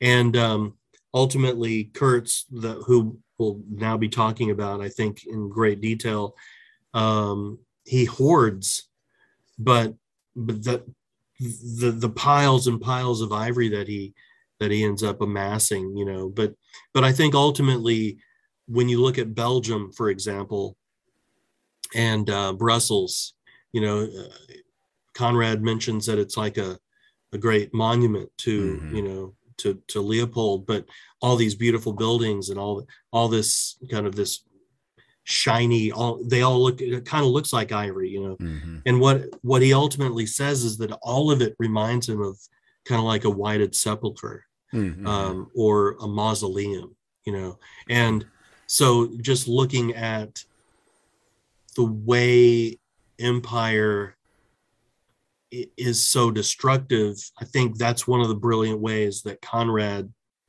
shows us he is critical mm-hmm. oh, in yeah. spite of what anybody anybody later on may rightly say about uh, you know um, uh, Conrad's foibles or flaws. You know, it's like he's doing a really good job. If you're reading carefully, you'll see just how part of how how deeply um, in, enmeshed you know the the the the sausage of empire is yeah. part of our breakfast right? Well and, and and that to your point about from the, the the the piece you read a little bit ago that may be the secret that's not worth sharing. So very few of us know how a car is made we just get in our toyota turn it on and drive uh, very few of us know exactly how our plumbing works. We just walk in our house, we turn on the water, boom, there it is. And by us, I mean us in the West, and I have to define the West as I always do, you know, Canada, North America, uh, certain parts of Western Europe, actually almost all of Western Europe, England, Japan, um, South Korea. That's the, the, the nominal West. Increasingly, India and Australia. Well, Australia always in there, but um, India as well is coming up into that space. I'm talking about the English speaking postmodern. That's what I mean when I say the West. Okay, as opposed to other places. Okay. But we don't think about like you and I both wear glasses. Uh, I used to make glasses for a living. Most people don't care about yeah. Most people don't care about how glasses are made. They they don't care. They just want to know that it works. I don't think we're that much different than people in the past. The Rome, the average Roman didn't care how they got their bread. They just wanted to get their bread, which was their food, by the way, for the week go hang out at the circus, and then get home before dark. Because the Roman roads were a mess after dark. if you go back and look at history. Um, the average Mayan didn't want to know how sacrifice was happening at Tenochtitlan. They just wanted their crops to grow, and that was it. The average uh, Chinese person or, didn't want to know about the sailing boats in the 14th century. They just wanted to know did the rice crop come in and can I feed my kids? There's a gap between what average people want and what leaders of quote unquote empires say they want. The average person in Belgium, the average person in England, the French were the worst, but and so were the Germans. But the average person in France or Germany, yeah, there's a piano. I, I, I don't know. Like, it's beautiful. And everything else is marketing. And we, we, we're trying to raise our consciousness about these things in a globalized order. Yeah. And the interesting thing that's happening is globalism becomes unzippered, which is what's happening right now in our time as global because of supply chain issues. It wasn't just COVID. This was happening before COVID, but because of oh, yeah. questioning the order, which is what interestingly one of our presidents did, was question the world order of binding us all together. And so now that is gradually becoming unzippered. We're actually seeing this in current geopolitical issues of all manners, of all kinds. Yeah. But as the global order becomes unzippered, people's thought process becomes much more localized and the behavior of leaders becomes much more localized rather than globalized. Right. Is that a net good or is that a net negative? That may be a conversation worth yeah. having, not on this podcast, but someplace else. Sure, sure. that may be and you mentioned blood diamonds, and you know, like absolutely. I mean, and there's a really great book. I can't think. I, I don't know who wrote it, but it's called "Where Are You Wearing?" But it's right. that mentality of, of you know, understanding the source of what we live with and where it comes from and the price it's all those paid. that's why i mentioned the notion of sausage. It's like i think one of the things that conrad is doing is he's saying you don't want to know how it's made. Right. You know? Right. Um, well okay it's well, really really ugly. The yeah. labor for your nikes. Right you know i used to challenge cell phones that we use you know. Right you know when, yeah. when i used to teach uh, business school classes right? Um, i used to teach global strategic management class. And whenever we were talking about globalization i would literally talk about their cell phones. And yeah. it was interesting not one student and i the vast majority of my students were from east asia countries. Not one of those students cared. They didn't care. They were like that's cool and my relatives now make a dollar a day rather than a dollar a year. So shut up. This created opportunities for me. I, yeah. I don't want to hear about your guts and glory. I don't want to hear about your guilt. Stop buying the phone if you're guilty. Right. Meanwhile, I'll buy it. it's fine. I'll buy it because I know that my whoever is actually able to continue to have a job in a factory that you wouldn't work in. So these are all the dynamics of globalization, right? Which you can talk about that as jumped up colonialism, and many times people have. But again, I think I think as things become more unzippered, um, which again we can discuss whether that's a negative net or negative good, negative po- or a net positive or a net negative. That might be a conversation worth having.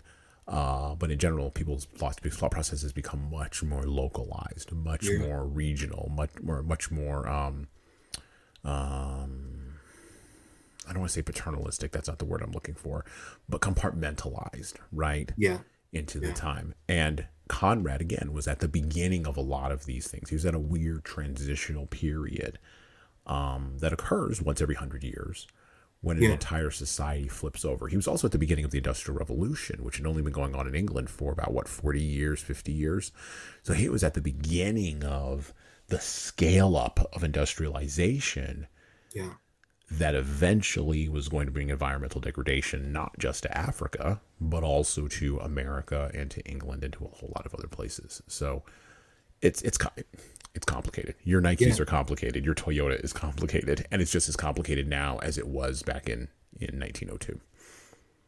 Yeah. Thanks for the insertion. You're welcome. Yeah, absolutely. It's worth well. It's worth talking about because it does tie into what Marlowe found when he finally got up the river. right. And right. met Colonel Kurtz, or well, not Colonel Kurtz, but met Kurtz. Yeah, and all of this, you know, talking is beautiful, and uh, of course, it's very gratifying for me as a professor to get to to visit um, outside of the context of a classroom, you know, mm-hmm. about a text like this. But all these things that we're mentioning, um, there's a book by Charles Dickens called Hard Times, and there's a character in there called her name is Sissy Jupe, and um, the the teacher is trying to tell her about utilitarianism and you know the value of this, that, and the other, and ultimately talks about you know what happens if um, a, a, certain amount of people die in a certain tragedy. And um, isn't it better that you know only a few people died instead of the, the a whole lot more? And she actually says something to the effect of well it, it matters to the to them the mm-hmm. ones who yeah. who died. So in this whole conversation that we're having i mean um, even even as kind of erudite and theoretical and and you know literary uh, evaluation and you know criticism that we're doing and it's like there was a real effect on human beings in yep. the Congo and like I mentioned 10 million uh, is is a is an estimate of how many Congolese died uh, during this short period of time, this genocide, and people talk about about Hitler as if somehow he created something out of nothing and was like a brand new, um, you know, evil. But in reality, he he was just a I hate to say it, a good student of history, and and uh, you know he he learned a thing or two from from the Congo, the and he learned a thing or two from the United States and its subjugation and de- dest- destroying of of uh, the Native Americans. Um, what ninety seven percent, mm-hmm. you know, and so in in other words, these these moments in history that are that are on the one hand incredibly productive but on the other hand incredibly genocidal and destructive it's like it really did matter to someone if they had their hand chopped off or not right yeah. like those well, people had a real there was a real um, pain and and so there was something whereas what a european may may only feel is like i'm playing pool in a in a nice hall and here is the billiard ball mm-hmm. right? Or I'm riding a buggy that has, um, you know, nice, you know, uh, uh, oh, what's the name of the the rubber vulcanized, oh, vulcanized rubber, yeah. you know, rubber, and you know, it's like it, it's um, it, it's coming at great, great cost to, to somebody, at great expense, and right.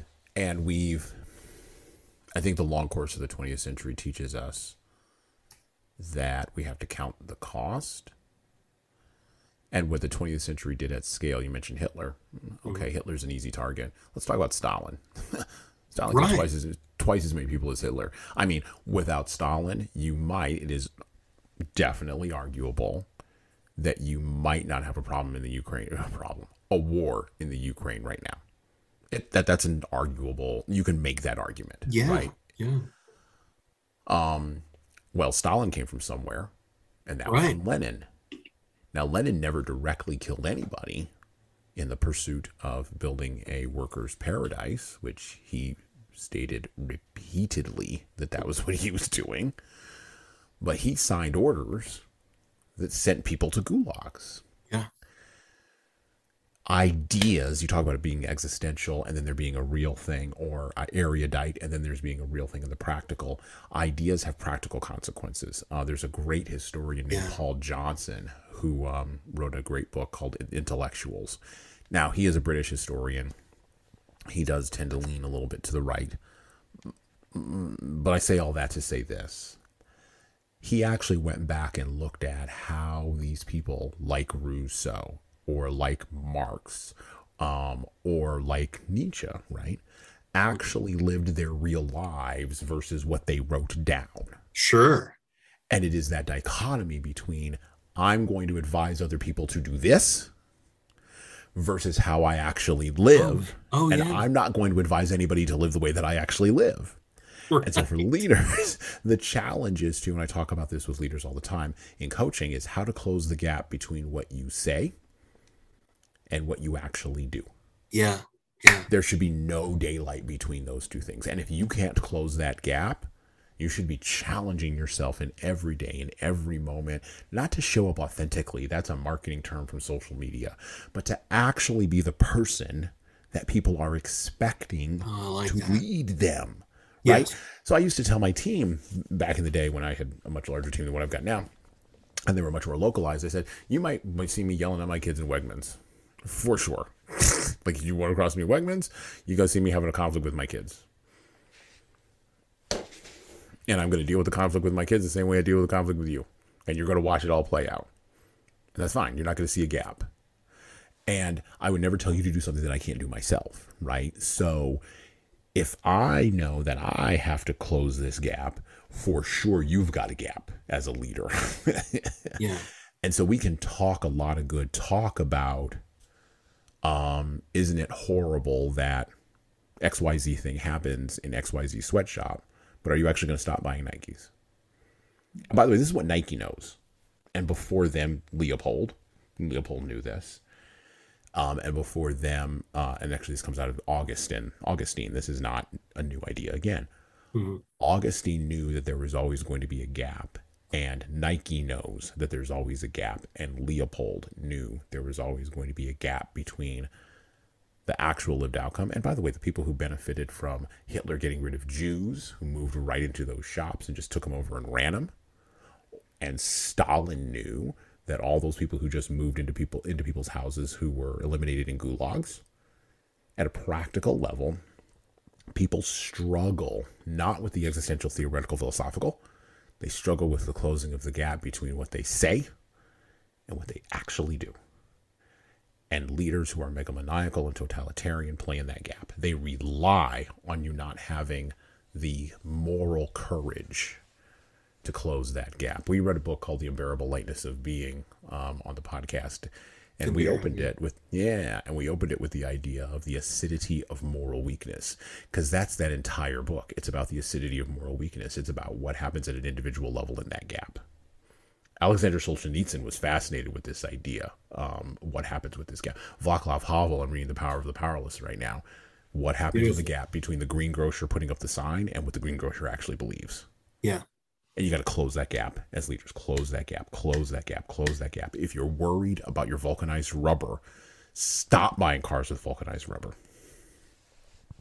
Don't well, talk to me about it. Just stop it. Yeah. I mean, in eight, in 1898. In 1890, yeah. right. Yeah. yeah I mean, yeah. the thing is, is there's the the complicated answer is there are ways to get vulcanized rubber without chopping off Africans' hands. Correct, exactly. Right. So right. I mean, there, there could it could be done like the difference between free trade and fair trade, right? There's, right. So I mean, the answer well, is, a, and it's been a long struggle for us to get to that difference yes. between free trade and fair trade. It's taken, yeah. and it is still a long struggle, you know. So, yeah. uh, you know, I'll use myself as an example. I am surrounded in this environment by um, by objects that have been made because of other people's labor. Do I think about what that labor is in the long haul? No. However, where it matters to me, I definitely think about it. So, yeah. for instance, um, we do a ton of self publishing in our organization, right? The third book just came out 12 Rules for Leaders, the Foundation of Intentional Leadership. We explore some of these ideas in there. Go get it. Okay, that was my plug. Um, but it is printed in Coppell, Texas, right? Coppell, Texas is about, from where you are, it's about two and a half hours east from where you are. There's a print facility there, right? Yeah. Okay. So who's getting a job because of paper that's imported to Coppell, Texas, basically? Where's that paper coming from? And then how many people are employed. I, I, did, I looked it up. How many people are employed in the making of this book at volume? Because I would rather have my dollars go to have it printed in Coppell, Texas, than have it go, have those dollars go to the book being printed in uh, Mexico City. Are there people in Mexico City who need jobs? For sure there are. But that's not my, I, I don't necessarily, necessarily want my money to go there. Right, right but it has taken us 120 years post colonialism to get human beings to this point. Yeah. And so we human beings don't change at the speed of a tweet. We just don't change our behavior that fast. We we cannot. And it is one of the arrogances of our time that we think we can. We just can't. We can have a hot take on Twitter, which is cool, I guess. right. but actual practical behavior, yeah. forget it. Yeah, when tweeting becomes the action, there's problems. Oh, yeah. you know, but I mean, it's representative of action, it, right? And, and pe- some people are lured into the uh, false sense of uh, achievement mm-hmm. when all they did something. was go, they hit the like button, right? Right, or they or they drop their 200 their 200 character hot take on right about something. Right.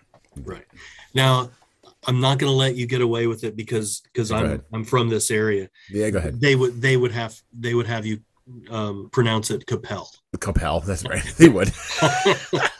I know you're not from this area, so I, Thank you for correcting me. Yeah, Capel, well, I- anybody who's listening in Coppell, I, okay, moment got you. There you go. Moment's got your back. I got your back. All right, let's uh, let's turn the corner here. Let's end with Colonel. Colonel. I keep going back to Colonel. Yeah, I got Colonel. Apocalypse now in my head. Um, Yeah. But um, let's uh, let's turn the corner and let's talk about you know the titular character. You know, other than Marlowe of this book. You know, and the brilliance, by the way, of Heart of Darkness is Kurtz is not introduced immediately. Um, as a matter of fact, he's introduced gradually over the course of time. It's um, it's Anton Chekhov's pistol on the table, but it takes you all three acts of the play to actually hear the bang. Oh, that's so that's so good. Genius. you no you. Oh, That- thank you. I mean, man, that I I I uh I will have to use that when I teach Heart of Darkness next time. That's Go brilliant. Yeah, and then Yeah. tell him to go read Chekhov. Yeah, yeah, yeah. We read we read the the Champagne Wayfarer's Tale, um, and that's another example of Chekhov doing that doing that move. You know. Yeah. And Hemingway talked about Chekhov's pistol.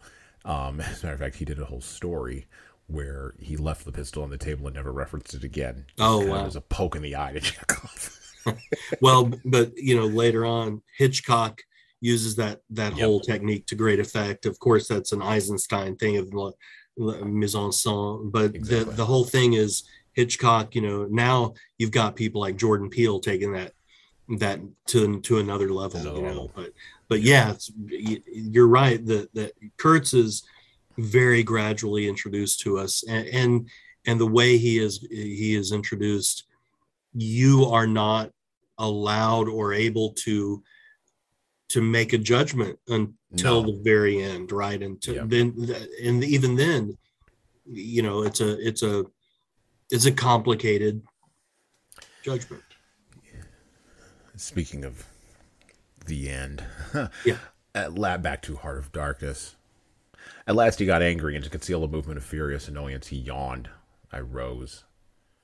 Then I noticed a small sketch in oils on a panel representing a woman draped and blindfolded carrying a lighted torch.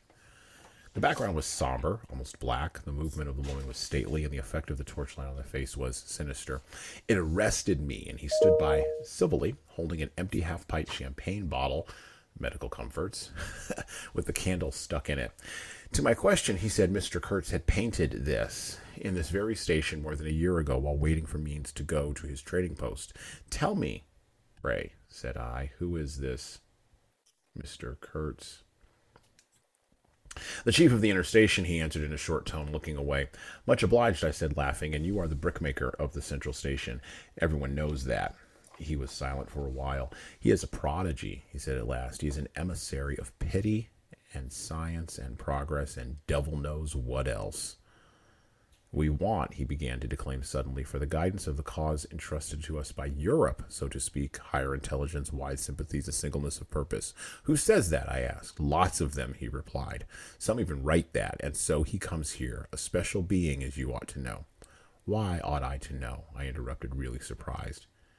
He paid no attention. Yes, today he is the chief of the best station. Next year he will be assistant manager. Two years more, and but I dare say you know what he will be in two years' time. You are aware of the new gang. You are of the new gang, the gang of virtue. The same people who sent him specifically also recommended you. Oh, don't say no. I've my own eyes to trust. Light dawned on me. My dear aunt's influential acquaintances were producing an unexpected effect upon that young man. I nearly burst into a laugh. Do you read the company's confidential correspondence? I asked. He hadn't a word to say. It was great fun. When Mr. Kurtz, I continued severely, is general manager, you won't have the opportunity.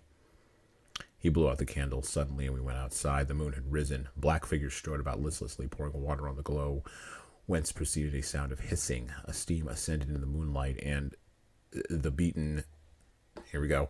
The beaten nigger groaned somewhere. What a row the brute makes, said the indefatigable, the indefatigable man with the mustaches appearing near us. Serve him right, transgression, punishment, bang, pitiless, pitiless. That's the only way. This will prevent all conflagrations from the future. I was just telling the manager He noticed my companion and became crestfallen all at once. Not in bed yet, he said with a kind of servile heartiness. It's so natural. Ha! Danger, agitation. He vanished. I went on to the riverside, and the other fellow followed me. I heard a scathing murmur at my ear. Heap of muffs go to. The pilgrims could be seen in knots, gesticulating, discussing.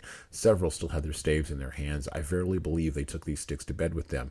Beyond the fence, the forest stood up spectrally in the moonlight, and through that dim stir, through the faint sounds of that lamentable courtyard, the silence of the land went home to one's very heart, its mystery, its greatness, the amazing reality of its concealed life.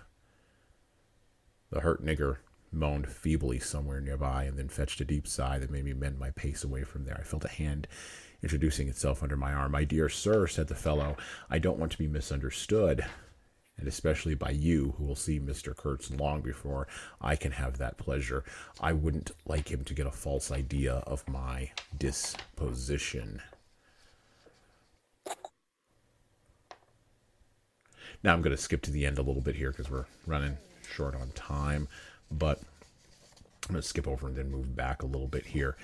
Um, he meets Kurtz, and uh, well,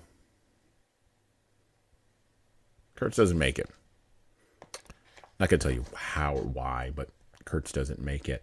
And uh, in his conversation with Marlowe, Kurtz says this, and it's kind of like what Colonel similar in, in a lot of ways to what Colonel Kurtz says in Apocalypse Now to Martin Sheen, but not exactly the same. And I quote directly from Kurtz I had immense plans, he muttered irresolutely. Yes, said I, but if you try to shout, I'll smash your head with. There was not a stick or stone near. I will throttle you for good, I corrected myself. I was on the threshold of great things, he pleaded in a voice of longing with a wistfulness of tone that made my blood run cold. And now for this stupid scoundrel. Her success in Europe is assured in any case, I affirmed steadily.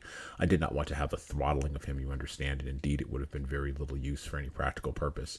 I tried to break the spell, the heavy mute spell of the wilderness, and seemed to draw him to its pitiless breast by the awakening of forgotten and brutal instincts, by the memory of gratified and monstrous passions. This alone, I was convinced, had driven him out to the edge of the forest, to the bush, towards the gleam of the fires, the throb of drums, the drone of weird incantations. This alone had beguiled his unlawful soul beyond the bounds of permitted aspirations. And don't you see, the terror of the position was not in being knocked on the head, though I had a very lively sense of that danger too, but in this that I had to deal with a being to whom I could not appeal in the name of anything high or low. I had, even like the niggers, to invoke him, himself, his own exalted and incredible degradation, there was nothing either above or below him, and I knew it. He had kicked himself loose of the earth. Confound the man. He had kicked the very earth to pieces. He was alone. And I before him did not know whether I stood on the ground or floated in the air. I've been telling you what we said, repeating phrases we pronounced, but what's the good? They were common everyday words, the familiar vague sounds exchanged on every waking day of life, but what of that? They had behind them, to my mind, the terrific suggestiveness of words heard in dreams, of phrases spoken in nightmares. Soul! If anybody ever struggled with a soul, I am the man. And I wasn't arguing with a lunatic either. Believe me or not, his intelligence was perfectly clear, concentrated, it is true, upon himself with horrible intensity, yet clear. And therein was my only chance, barring, of course, the killing him there and then, which wasn't so good on account of the unavoidable noise. But his soul was mad. Being alone in the wilderness, it had looked within itself, and by heavens, I tell you, it had gone mad. I had, for my sins, I suppose, to go through the ordeal of looking into it myself. No eloquence could have been so withering to one's belief in mankind as his final burst of sincerity. He struggled with himself too. I saw it, I heard it, I saw the inconceivable mystery of a soul that knew no restraint, no faith, and no fear, yet struggling blindly with itself. I kept my head pretty well, but when I had him at last stretched out on the couch, I wiped my forehead while my legs shook underneath me as though I had carried half a ton on my back down that hill. And yet I had only supported him, his bony arm clasped around my neck, and he was not much heavier than a child.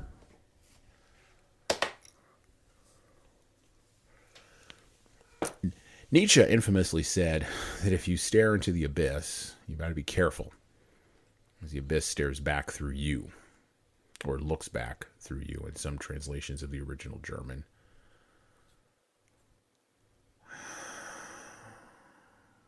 Kurtz wound up getting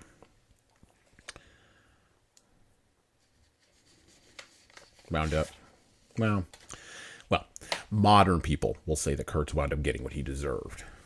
And uh, this is an easy judgment to make from 2022 when we are reading a book that says words we don't like and posits ideas that make us uncomfortable in the surety of our position wherever we may be happen to be and uh, there's an interesting moment in i made a comparison here i made a connection here there's an interesting moment in the movie unforgiven uh, directed by clint eastwood um, back in the day uh, I think America's answer to Heart of Darkness was not necessarily Apocalypse Now. That was his ode to Heart of Darkness. America's answer to Heart of Darkness is, is Unforgiven.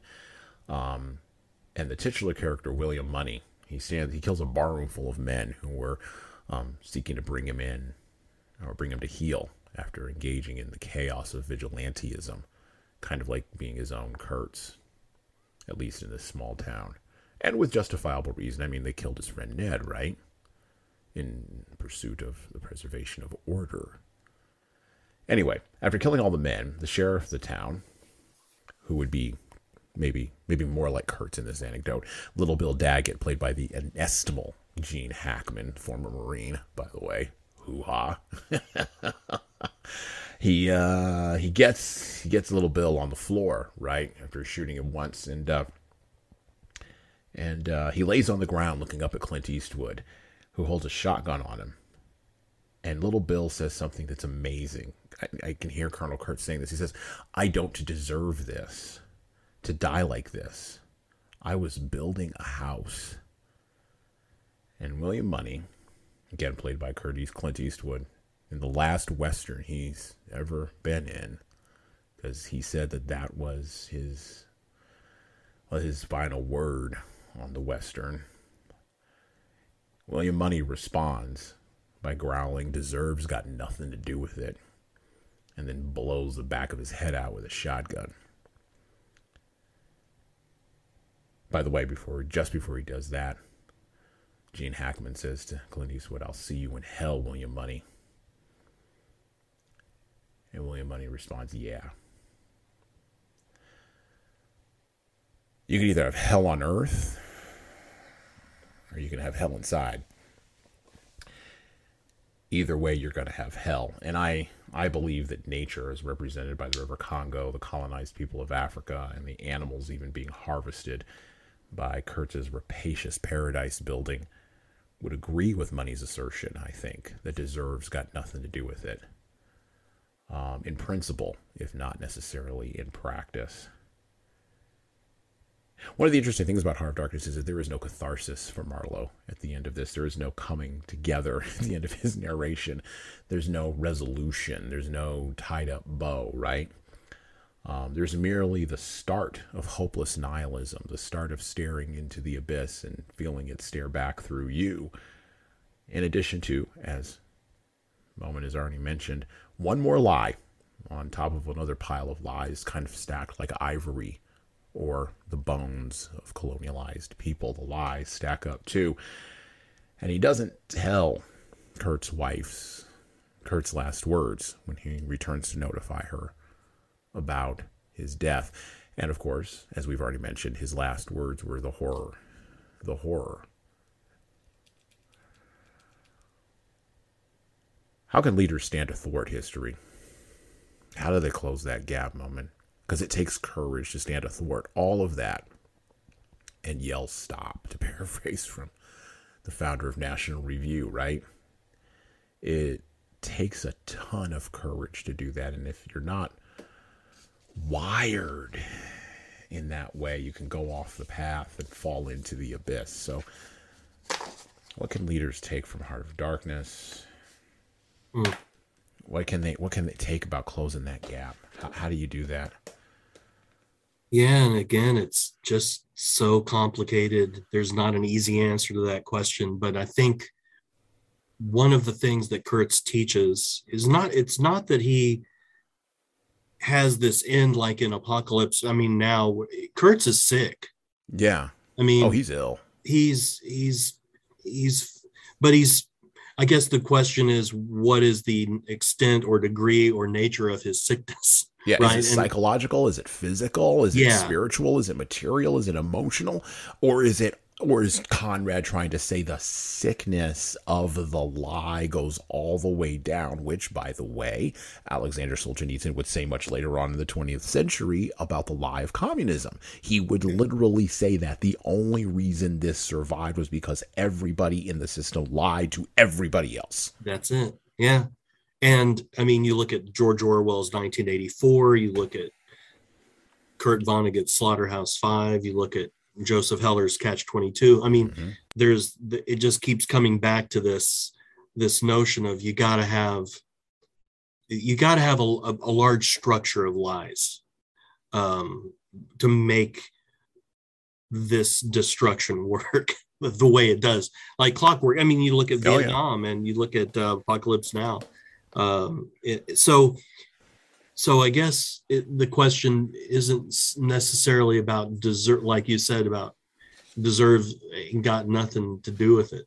Um, I think well, what well, and we think we think that this person is going to get what they. I mean, and that's what that's right. What, like that's what's what, coming to saying. Get, right. We always, and the fact of the matter is, and this is a very complicated not complicated. This is a tragic. That's a better word because that's a more yeah. accurate one.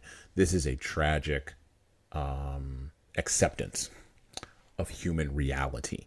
Any, uh, it's interesting again. I was reading, we were reading the arguments against the, the Federalist Papers, and one of the arguments for the Constitution, uh, a gentleman who he was Colonel George Mason, uh, of whom George Mason University was eventually named after, and he might have founded that university. I'm not quite sure. It doesn't matter. Point is, he said that slavery was a sin, and all sins bring national calamities. He actually said this in arguments about the Constitution. And he said, since individuals can't always be punished in nations, nations are punished, and eventually we will be. We need to be careful with what we're doing here. And of course, there were other ideas in the room because disagreement isn't new to our time. And so some people said, well, slavery is just this, I don't care. Other people were like, yep, it's immoral. And what are you going to do? They were very pragmatic, right? And then you had other people who were like, we don't want to even talk about the issue. How dare you even bring it up? Mm. Proving, of course, that current political divides in America aren't anything new. None of this is new. This is all just de rigueur. This is sauce for the goose, right? But we see this also in this idea that, and it's a childlike idea, that people get, as Kid Rock said back in the day, people get what they put in. You get what you put in, and people get what they deserve. No, people don't get what they deserve. Sometimes people don't get what they deserve, good or evil. Yeah. And we we we don't have a good understanding. There's a whole bank of philosophy about this, about causal effects. Human beings are all messed up about causes. Eh, we just we just are. We, we don't yeah. understand the, the causal nature of the universe at a philosophical or even a psychological level. So when I say deserves, got nothing to do with it. Did Kurtz deserve to die like he died? Sure, maybe, but maybe he didn't maybe it was just a consequence and it had no more moral right. more moral power there than that yes but we don't like that right. that makes, us, that makes us feel really icky yeah one thing that that that happened with kurtz is he goes into the to the to his job with this zeal and right. he has this altruistic altruistic um uh idealism, just this mentality of I go out there, I'm going to save the universe, I'm going to go out there and you know he creates this amazing essay mm-hmm. where he's going to talk about you know going out and um, bringing civilization to the primitive you know like indigenous folks of of africa and and it and it's the, this amazing kind of like uh manifest festo that he's like he's he's gonna just bring such growth and sophistication to these these you know like the the the white man's burden you know yeah this, yeah yeah uh, the rudyard kipling idea Rudyard Kipling wrote. Um, and the thing about ultra, altru, altruism is um, there's an arrogance that that that some people ignore that says I've got the answer and you need my answer and therefore I will elevate you from your squalor Mhm. into this uh, this position of sophistication and maturity of culture and that's one of the things that Achebe had a problem with um, Mhm. But but it is borne out in Kurtz's own addendum his you, you remember what he writes on that essay Mm-hmm. Yeah. exterminate start yep the brutes the you know? brutes yep hmm and um and and the question becomes one of those complicated questions is not who the question is who who are the brutes Yeah. Right. um and who gets to de- and who is it them or is it us, know? right well and who gets to decide right Uh, we're, Yeah. we're we're seeing this now as um i mean you know we're talking about heart of darkness so as various nation states on the continent of africa have have finally gotten past the infant mortality problem you are watching the rise of economic prosperity on various countries on the african continent and again not evenly not collectively, but in general, the J curve is moving up and to the right. Are Yeah. there outliers of problems? Absolutely, for sure. Zimbabwe is a notorious example on, the, on the on the negative end. Um, on the positive end, Nigeria. Nigeria is going to be a major world power in the next twenty five to thirty years. They are they are going to be a major world power, um, and good for them. By the way, they are going to leverage all sorts of different kinds of ideas. And it's going to be really interesting to watch from the perspective of past history. yeah It's going to be really interesting to watch how these African nations deal with each other. And I think what we will find, and this is because I'm a tragic pessimist when it comes to human nature very often, I think we will find that they will behave just as rapaciously as any other human beings have ever behaved. and that's their right Right, right, right, right. you know what i mean And like what's going to, well, and what's going to happen is we're going to have lectures from people who believe that they are culturally elevated oh yeah to those folks. yeah And we're already starting to see this happen a little bit in terms of drilling for oil in the Democratic Republic of Congo um, and in other places in Africa where they would like to drill for their own oil. Africans drilling for their own oil, selling the oil on the open market. And you're seeing Western and European, uh, Western, American and European uh, individuals who are maybe more in favor of green energy having massive critiques for those people. And those people are basically telling them to you can take they're saying it this way you can take your criticism you can put it in a little bucket and you can walk right back over there yeah and i don't i think that this is going to expose again getting back to that idea of the gap the gap between what we say in shibboleths and Yeah. what we put out that's marketing and what we actually do yeah people get real when they get uncomfortable yeah it's weird. You can have all the high ideals you want, but people get real when it gets uncomfortable. So in the end, what does Kurtz mean when he writes exterminate all the brutes? You know, and Right. and we I mean we we come to find some pretty horrifying things about Kurtz and what he set up for himself Yes. deep, deep, deep, deep, deep in the heart of the the jungle. And one of the things that's hinted at is the notion of he allows them the the the people there to worship him Mhm. and maybe even sacrifice humans to him and uh, the whether it be sacrifice or punishment or something and he's now taken up with this um, Mhm. this uh, paramour in in the jungle that raises her arms outstretched as they're Yeah. leave you know and ultimately um, you know he's got this life going on with his second family you know what i mean like it's it's a strange it's a strange world you know He's an international Johnny Appleseed. yeah, he's doing yeah. um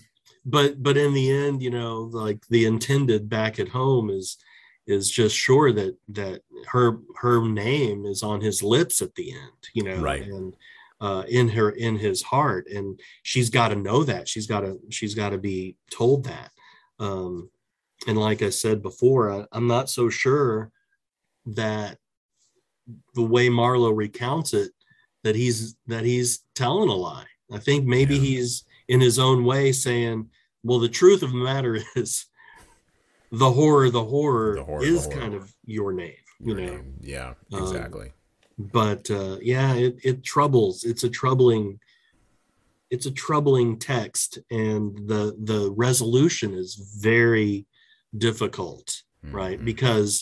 Because there's very little resolution i mean ultimately it's just marlowe sitting in the boat kind of looking like a buddha i mean in the pose Yep, in the uh, pose. Yes, right And like an just aesthetic. sort of yep. just sort of you know talking and who who's hearing him you know obviously so that's the beauty of this text Mhm. joseph conrad writes the story but then there's an unnamed mediator Mhm. telling us the words of marlowe Mhm. who is talking to an audience in Mhm. the boat the Mhm. Nell, the Nellie Mhm. talk about mediation Talk Oh, about it's, layers. It's, it's meta, as the kids would say Yeah. these days. And then Marlowe tells us about Kurtz in the meantime. So we're getting Kurtz through these many, many layers. Mhm. And um and then ultimately we find out that this is the way he wants to pre- present the truth of Kurtz, Yeah. if you will, to the intended, to his fiance. And um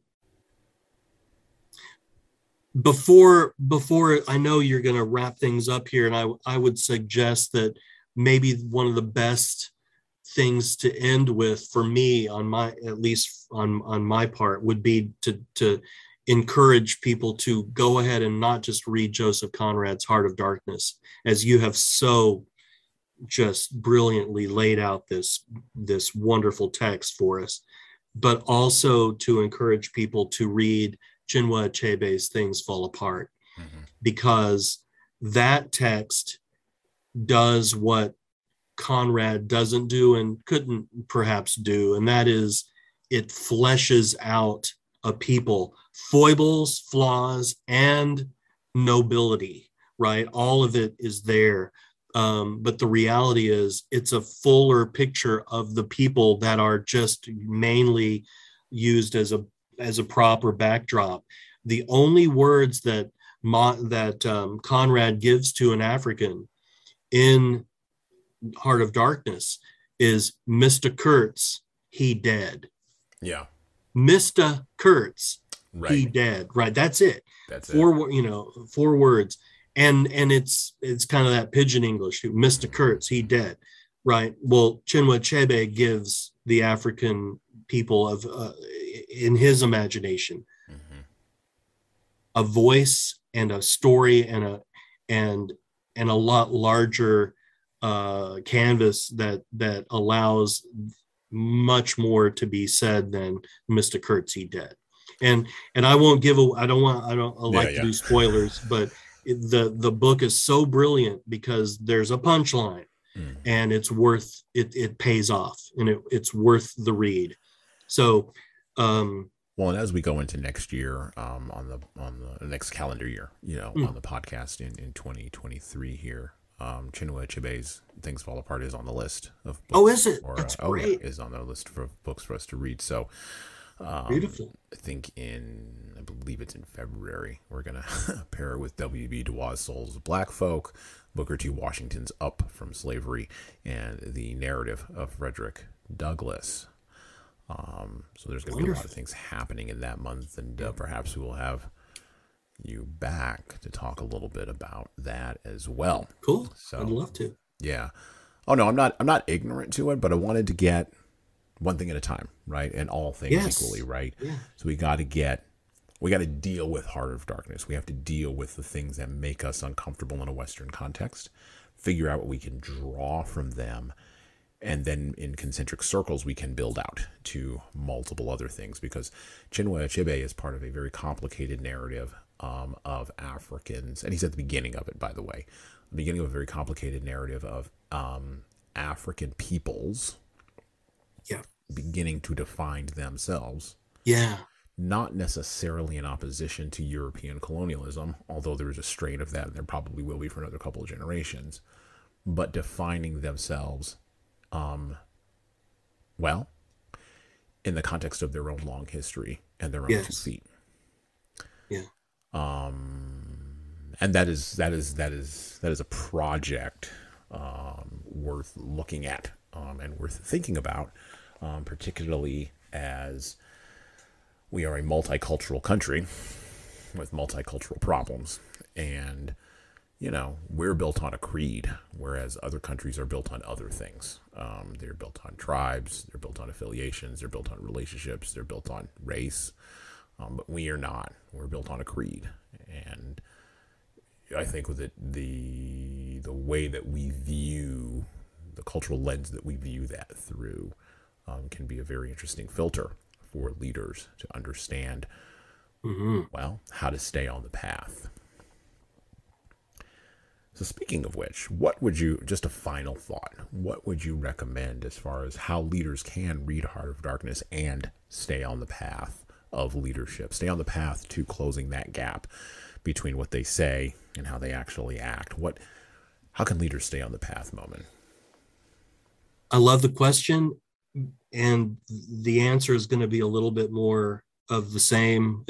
it's it's complicated and um, I'm not going to give a, ner- a kernel kind of answer, but what I would suggest is that within the gap, within the answer of the the, the dilemma mm-hmm. of you know the what we do versus what we say, I think that within the what we say, you also need to build in the reality of the fact that we do have feet of clay, mm-hmm. and so it's not enough it's not just about saying um, here's my ideal and here's my practice right here's my theory and here's my practice and and somehow they've got to to to to butt up against each other to where there's no gap within the gap mm-hmm. if the answer includes imperfection mm-hmm or striving, let's just say, mm-hmm.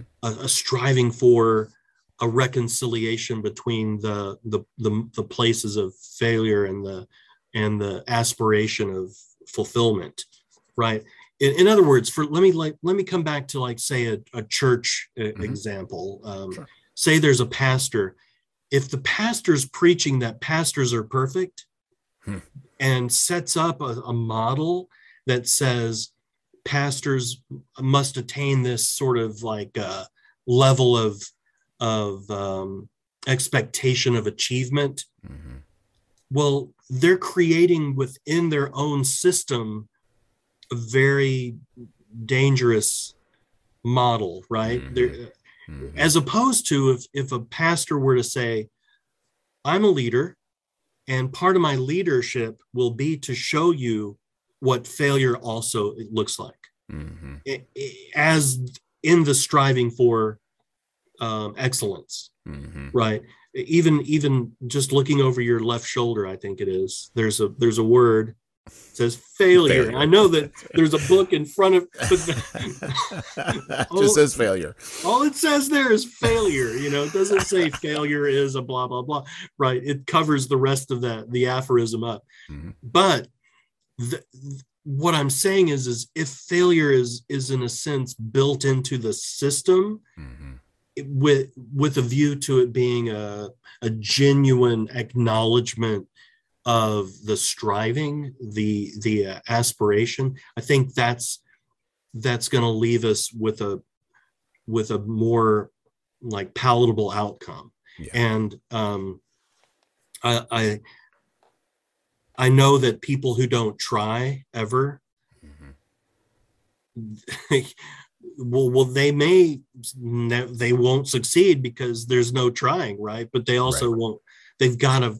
You've got to give yourself some room within the gap to Yeah. fail in the and that's part of the achievement That's part of the achievement. right so um I, I i love i love the question because um with i i'm not so sure that conrad gives us a, a better answer than to say leadership is complicated right and um and it's not like a kernel within a shell but it's more like a misty halo that envelops the spectral blah blah blah you know the purple haze. the purple it's the purple haze. yeah well, uh, well, thank you very much, uh, Dr. Momin Kazi, for coming on. oh my pleasure the thank you for inviting me for the Great Books of the Great Books podcast. my pleasure thank you again Dr. Momin Kazi is moving on his way, uh, moving on to his own radio show and teaching his own students in his own classes.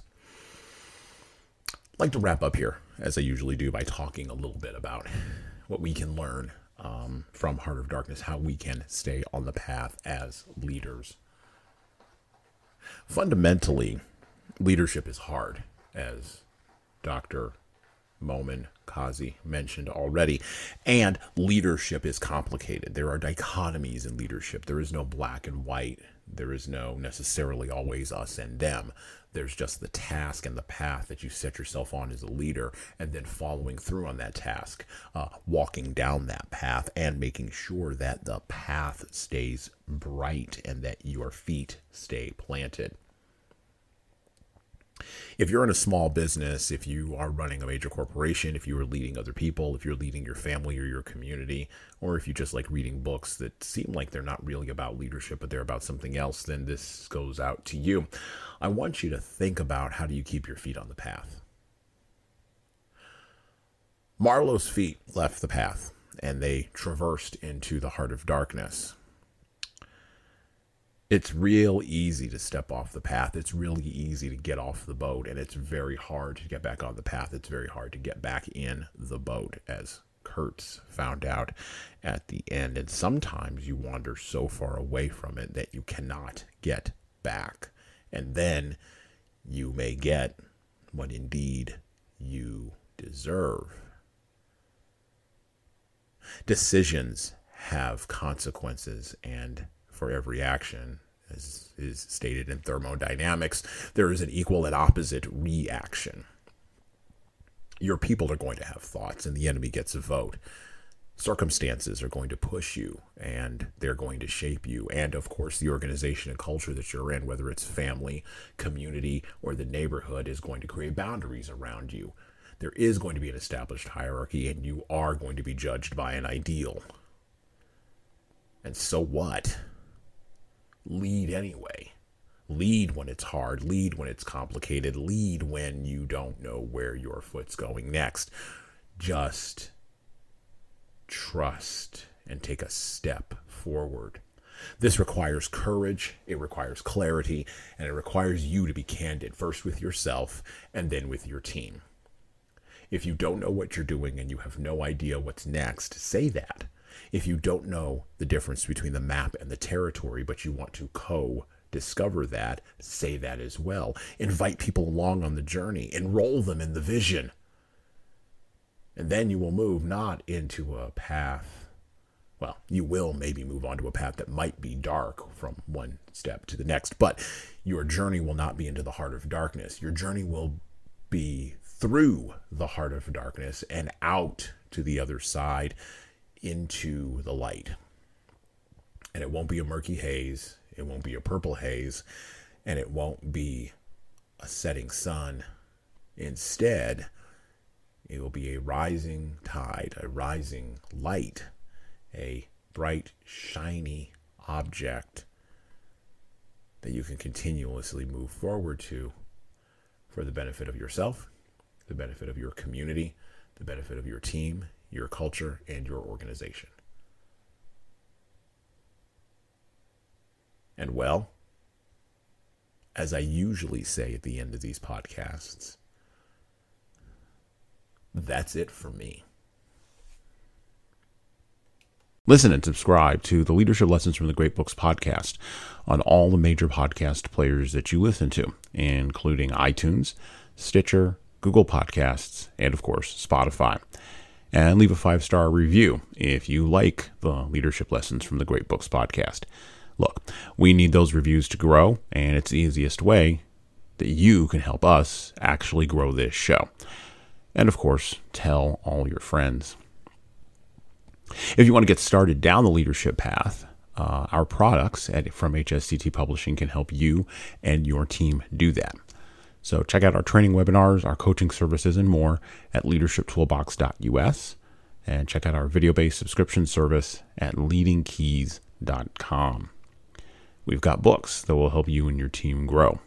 So pick up a copy today of My Boss Doesn't Care 100 Essays on Disrupting Your Workplace by Disrupting Your Boss and subscribe to the Little Red podcast we launched earlier this year with the same name as this Little Red book. My Boss Doesn't Care 100 Essays on Disrupting Your Workplace by Disrupting Your Boss. And of course, pick up my most recent book, 12 Rules for Leaders The Foundation of Intentional Leadership, written with Bradley Madigan.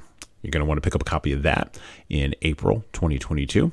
And you can get both of these books in paperback, hardcover, or as ebooks on Amazon, Barnes & Noble, Kobo, and any other place you order books on demand. Finally, we are on YouTube, or I'm on YouTube, or someone around here is on YouTube. So like and subscribe to the video version of the Leadership Lessons from the Great Books podcast on the HSCT Publishing channel on YouTube. Just search for HSCT Publishing on YouTube and hit the subscribe button to get updates every single time we upload a new video, which we do that at least once a week.